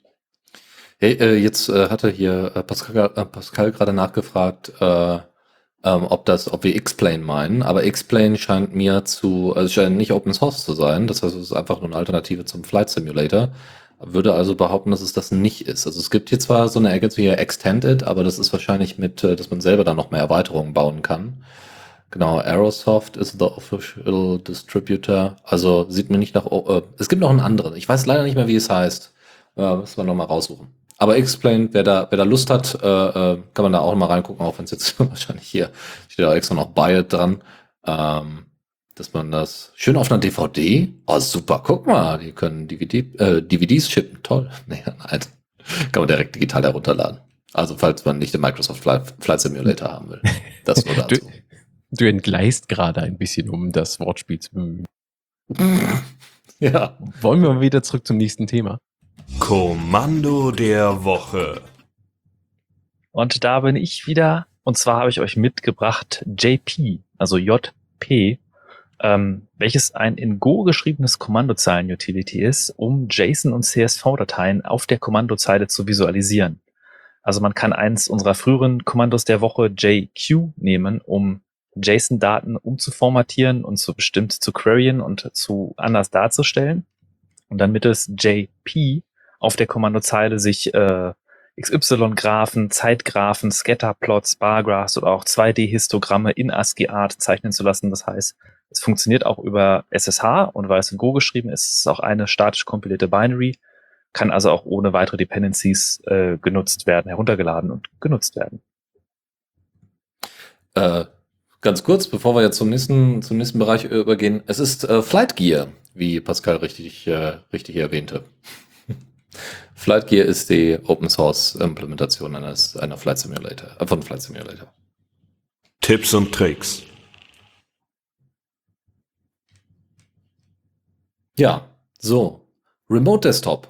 Was nutzt man normalerweise dafür? Remina, Teamviewer, ähm, ne? also jegliche Möglichkeiten, um auf fremde Desktops zuzugreifen. Ähm, die meisten werden sehr wahrscheinlich äh, eher äh, Teamviewer verwenden, weil es ja relativ einfach zu benutzen ist. Aber hat natürlich immer den Nachteil, ah, es gibt wieder einen Server dazwischen und so weiter, möchte man nicht unbedingt. Es gibt äh, ein kleines Tool, was eigentlich zugegebenermaßen eigentlich gar nicht so für Linux fokussiert ist, ähm, was diese, was aber eine Peer-to-Peer-Möglichkeit bieten soll, um Remote Desktop umzusetzen. es nennt, heißt sie auch einfach nur Peer-to-Peer -Peer und wurde einfach in einem Subreddit mal empfohlen. Einfach mal da reinschauen. Es ist ein sehr, sehr minimalistisches Interface, kein Riesending. Man muss einfach nur zwei Endpoints angeben, also die, dass sich die beiden IPs miteinander verknüpfen können. Und ähm, das lässt sich ja, ne, also es findet selber seine eigene IP raus. Es gibt sogar Möglichkeiten, dass es eben die Firewalls entsprechend äh, äh, umgeht, äh, wenn notwendig. Ähm, und äh, genau, das ist, ist ganz nett, kostet nix und es kann sogar, also es hat sogar einen kleinen Mini-Chat, der über ähm, den Stun-Server von Google äh, läuft. Das kann man aber, soweit ich weiß, äh, einstellen, dass es eben nicht über Google laufen soll. Es ging nur darum, einen Stun-Server zu haben, den man äh, nutzen kann und äh, dann einfach äh, den entsprechend zu ersetzen, um eben, wie gesagt, TeamViewer zu umgehen. Das nur als kleine, ähm, kleine Empfehlung. Ähm, primär jetzt für Windows in C-Sharp geschrieben. Könnte aber sein, dass es dann irgendwann mal Implementationen auch für Linux gibt. Könnte man ja mal nachfragen. Macht ja gerade so im Übergang zu Linux Windows, Windows zu Linux durchaus Sinn. Und das andere, was ich euch vorstellen möchte, ist OpenTrons. Das ist wirklich nur ein Verweis auf das Ding. Es wird wahrscheinlich niemand von euch wirklich einen, äh, wirklich einen Mehrwert darin sehen, im Sinne von, dass es selber benutzen wird oder selber sich sowas kaufen würde. Aber was ist denn OpenTrons? Also Open, T-R-O-N-S, OpenTrons ist ähm, ein äh, ist Open Hardware mit Open Source Software drin, äh, um äh, Pipettierung zu automatisieren. Ähm, also wirklich für Leute, die in der, ähm, ja, ich glaube, Biochemie ist das und grundsätzlich in der Biologie oder im medizinischen Sektor in Laboren arbeiten. Und sagen wir mal so, von Laboren haben wir in den Medien in den letzten zwei Jahren doch eine äh, deutlich mehr gehört als sonst äh, normalerweise. Ähm, und um das kostengünstig auch umsetzen zu können, äh, gibt es Opentrons, die bieten halt für 5000 Euro ihre entsprechenden Roboter an, die dann diese automatisierte Pipettierung machen. Man muss überlegen, dass in ähm, Unis, äh, gerade im medizinischen äh, Kontext oder bei, bei Genforschung und so weiter, ganz oft äh, die, äh, ja, die Studierenden dafür genutzt werden oder als, als äh, SHKs, also ähm, studentische Hilfskräfte, äh, verwendet werden und das eben nicht automatisiert stattfindet, was bei einigen Aufbauten einfach un also unglaublich ist. Ähm, normalerweise diese 5000 Dollar, die so ein Ding kostet, äh, das ist wirklich ein, das äh, zehnmal weniger als das, was normalerweise solche Roboter kosten. Ähm, genau, das Ding ist wie gesagt Open Source, somit auch sehr gut nachvollziehbar, wie diese Analysen stattgefunden haben. Ähm, die meisten, die jetzt überhaupt bei so einem niedrigen Preis überhaupt ein, so, so ein Ding kaufen können, nutzen können, äh, sind halt ganz neu in dem Bereich und können beispielsweise, ne, wenn man jetzt Kapazitäten äh, ähm, erhöhen möchte, kann man das zum Beispiel entsprechend mitnutzen. Ähm, was haben wir noch? Äh, ja, also da, da gibt es erstmal nicht viel weiter zu erzählen. Äh, man kann sich die Webseite einfach mal anschauen und äh, wenn also jemand mal die Frage hat, ähm, wo Open Source so überall eingesetzt wird, auch bei der Automatisierung von Pipettierung und anderen Bereichen. Es gibt dann noch andere Spektroskop äh, Spektroskope, ähm, die man sich da mal anschauen kann. Sieht so ein bisschen aus wie so ein 3D-Drucker, so ein aufgebauter, aber äh, es ist ganz spannend, einfach einen Themenbereich zu haben, der jetzt nicht, äh, weiß ich nicht, Office-Suiten ist. Ich habe euch noch ein Buch mitgebracht, eine Seltenheit in unserer Sendung. Und zwar To Catch the Sun ist ein unter Creative Commons lizenziertes äh, E-Book, welches ihr äh, unter der gleichnamigen Webseite tocatchthesun.com bei uns in den Shownotes verlinkt äh, erhalten könnt. Ähm, das ist ein praktischer Leitfaden mit Beispielen äh, von Menschen aus aller Welt, die kleine autarke Photovoltaikanlagen ähm, für verschiedene Anwendungszwecke zum Laufen bringen und das E-Book ist kostenlos erhältlich nach einer Registrierung auf der Webseite. Ihr könnt es aber auch als Hardcopy bei verschiedenen Online-Händlern oder jedenfalls sogar bei einem Buchhändler bekommen. Ähm, alles findet ihr dort auf der Webseite verlinkt. Ähm, ich habe erwähnt, dass es Creative Commons lizenziert ist. Das erwähnen Sie äh, in der About-Seite über das Buch. Ähm, leider machen Sie keine genaue Angabe darüber, was für eine Creative Commons Lizenz es ist und äh, man kann äh, den Code des Buches in Anführungsstrichen auch nicht bekommen. Das heißt, es ist jetzt nicht so, dass es irgendwie ein LaTeX-File ist oder so, dass ihr da verwendet, dass ihr dann da auch benutzen könnt, sondern äh, tatsächlich ist die Verwendung der Inhalte des Buches beziehungsweise des E-Books unter Creative Commons lizenziert. Und äh, ja, dementsprechend hatte ich mir gedacht, ist das doch wert, das hier mal zu erwähnen. Und das ist dann auch unser letztes, äh, letztes Thema, unser letzter Tipp äh, für diese Sendung. Ähm, die Open Source Firmware Conference ist durch. Die war jetzt das äh, vergangene Wochenende oder vor den, ja doch, müsste. Äh, und da sind die ganzen Videos auch schon veröffentlicht worden. Ähm, ich habe mir tatsächlich ein Video mal angeschaut und durch das andere bin ich so ein bisschen durchgeskippt. Ähm, ein Video, äh, also ne, gibt ganz viele tatsächlich, äh, viele Vorträge, schön aufbereitet, schön geschnitten und so weiter. Also lässt sich wirklich gut verfolgen und auch gar nicht so unsäglich lange, wie viele Vorträge manchmal so sind, sondern wirklich schön auf den Punkt. Ähm, einmal Open Source Firmware on Modern Intel-based Laptops, wo ähm, ein äh, Entwickler, der äh, von, von einer Firma ähm, äh, damit betreut worden ist, dass er äh, unter anderem äh, so, so Linux-Laptops entsprechend mit Coreboot ähm, besetzt.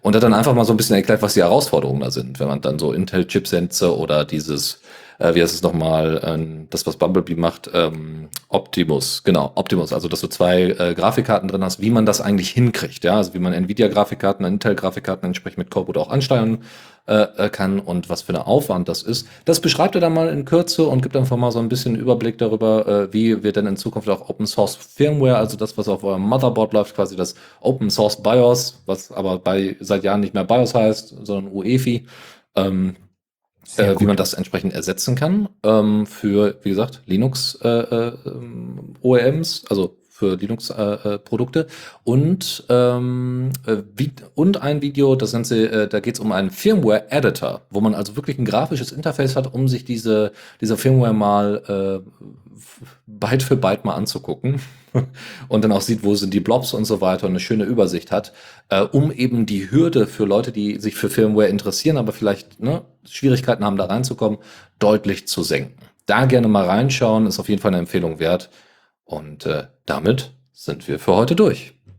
Ich habe in die Videos tatsächlich auch reingeschaut und ähm, das eine Frage, die da immer wieder durchkommt und womit, wofür diese Tools gebaut wurden, ist natürlich diese Supply Chain Angriffe, dass die erste Möglichkeit wirklich für einen, für einen staatlichen Aktor mit, mit nicht, nicht unbegrenzten, aber sehr vielen Ressourcen, der versucht, irgendwelche Angriffe zu fahren, ähm, dann sind Supply Chain Angriffe immer noch das lohnenswerteste Ziel. Sprich, man versucht in der Firmware in Chips zu sich äh, eine Backdoor einzubauen und gerade diese Problematik anzugehen, wie man mehr Vertrauen in die Supply Chain kriegt und so. Deswegen ist da auch das Tooling verbessert worden und mehr äh, Sachen dazu gezeigt wurden. Ähm, sind sehr viele spannende Sachen bei und ich finde es schön, dass es diese Entwicklung gibt. Ja, und wie Dennis bereits sagte, damit wären wir auch schon durch tatsächlich mit den Themen. Wir haben auch schon lange noch gesendet. Es waren wirklich sehr viele Themen. Also ihr seht, es, es mangelt uns nicht daran. Trotzdem fänden wir es natürlich auch spannend zu wissen, was euch gerade interessiert oder ob ihr ein spannendes Thema habt, was ihr mitbringt. Ihr könnt uns dazu zum Beispiel per Mail schreiben, kommentar at theradio.cc oder auch, wie wir heute hatten, auch in unserem Chat joinen. Wir sind einerseits auf Matrix, Hashtag theradiocc, Doppelpunkt libera.chat als Matrix-Raum, der ist auch gebridged ins IRC. Ähm, ihr könnt uns erreichen auf Mastodon, da sind wir at the Radio CC einfach zusammengeschrieben oder auch auf Twitter the Radio CC. Ja, und dann schickt uns mal auch gerne Feedback oder wenn ihr weitere Ideen habt für Themen, die wir mal beleuchten sollen, sind wir immer offen für. Und ähm, ausnahmsweise haben wir tatsächlich jetzt sogar schon eine Info für euch, wann unsere nächste Sendung stattfindet, weil am Ende des Jahres wird wieder der Remote Chaos Congress, der RC3, stattfinden. Und äh, wir planen wieder so zum Ende des RC3s hin, also irgendwo zwischen den Feiertagen von Weihnachten und Neujahr, eine Sondersendung zu machen zum RC3. Also da werden wir wieder live sein. Ansonsten ist unser üblicher Sendetermin sonntags 17 Uhr einmal im Monat. Das schwankt immer ein bisschen, aber da wollen wir auch ein bisschen früher euch dann informieren. Folgt einfach unsere Social Media Kanäle. Da kriegt ihr das dann rechtzeitig mit. Ja, und was ist sonst noch? Ich glaube, bleibt alle gesund, passt auf euch auf. Weiß ich nicht, Chris. Dennis, wollt ihr noch was zu sagen? Wir sind gleich noch weiterhin auf dem Stream für euch verfügbar. Also für alle, die jetzt live mit dabei sind. Äh, alle, die Podcast hören, haben ja jetzt äh, ne, alle Themen mitbekommen. Aber wie gesagt, wenn ihr mal live dabei sein wollt, äh, genau, meistens 17 Uhr an einem Sonntag und äh, ihr könnt das, wie gesagt, jetzt in unserem Sendeplan auch besser nachvollziehen. Wir haben jetzt äh, versucht, ein bisschen mehr Transparenz äh, drüber äh, zu halten, so dass ihr das auch nachvollziehen könnt und vielleicht bei euch auch in dem Kalender eintragen könnt. Und Hast äh, du noch ein letzter Nutzerkommentar äh, von Seriously Pascal äh, weist darauf hin, für alle diejenigen, die es noch nicht mitbekommen haben, weil wir gerade das, den, das Remote Chaos erwähnt haben, der Vorverkauf ist äh, gestern, vorgestern Nachmittag, äh, Mittag gestartet Und äh, es sind wohl noch Karten da. Man muss sagen, die Karten sind umsonst. Also der minimale Preis ist 0 Euro. Man kann selber auswählen, wie viel man zahlt. Wenn man das unterstützen möchte, ist natürlich schön, wenn man etwas mehr als 0 Euro zahlt. Und es geht dafür um den Zugang zu dieser Remote Chaos Experience. Das ist auf dieses Work Adventure basierende Browser-Game-ähnliche Social Chat Video, um mit anderen Leuten in Kontakt zu treten. Die Vorträge, die Videos sind so wie immer, so wie jedes Jahr kostenlos verfügbar für alle gestreamt. Jeder kann sich die angucken, kann sich die später runterladen. Dafür braucht man kein Ticket. Die Tickets sind für diese Work Adventure Remote Chaos Experience. Na dann würde ich sagen, mach's gut und bis zur nächsten Linux Launch. Genau. Bis denn. Ciao.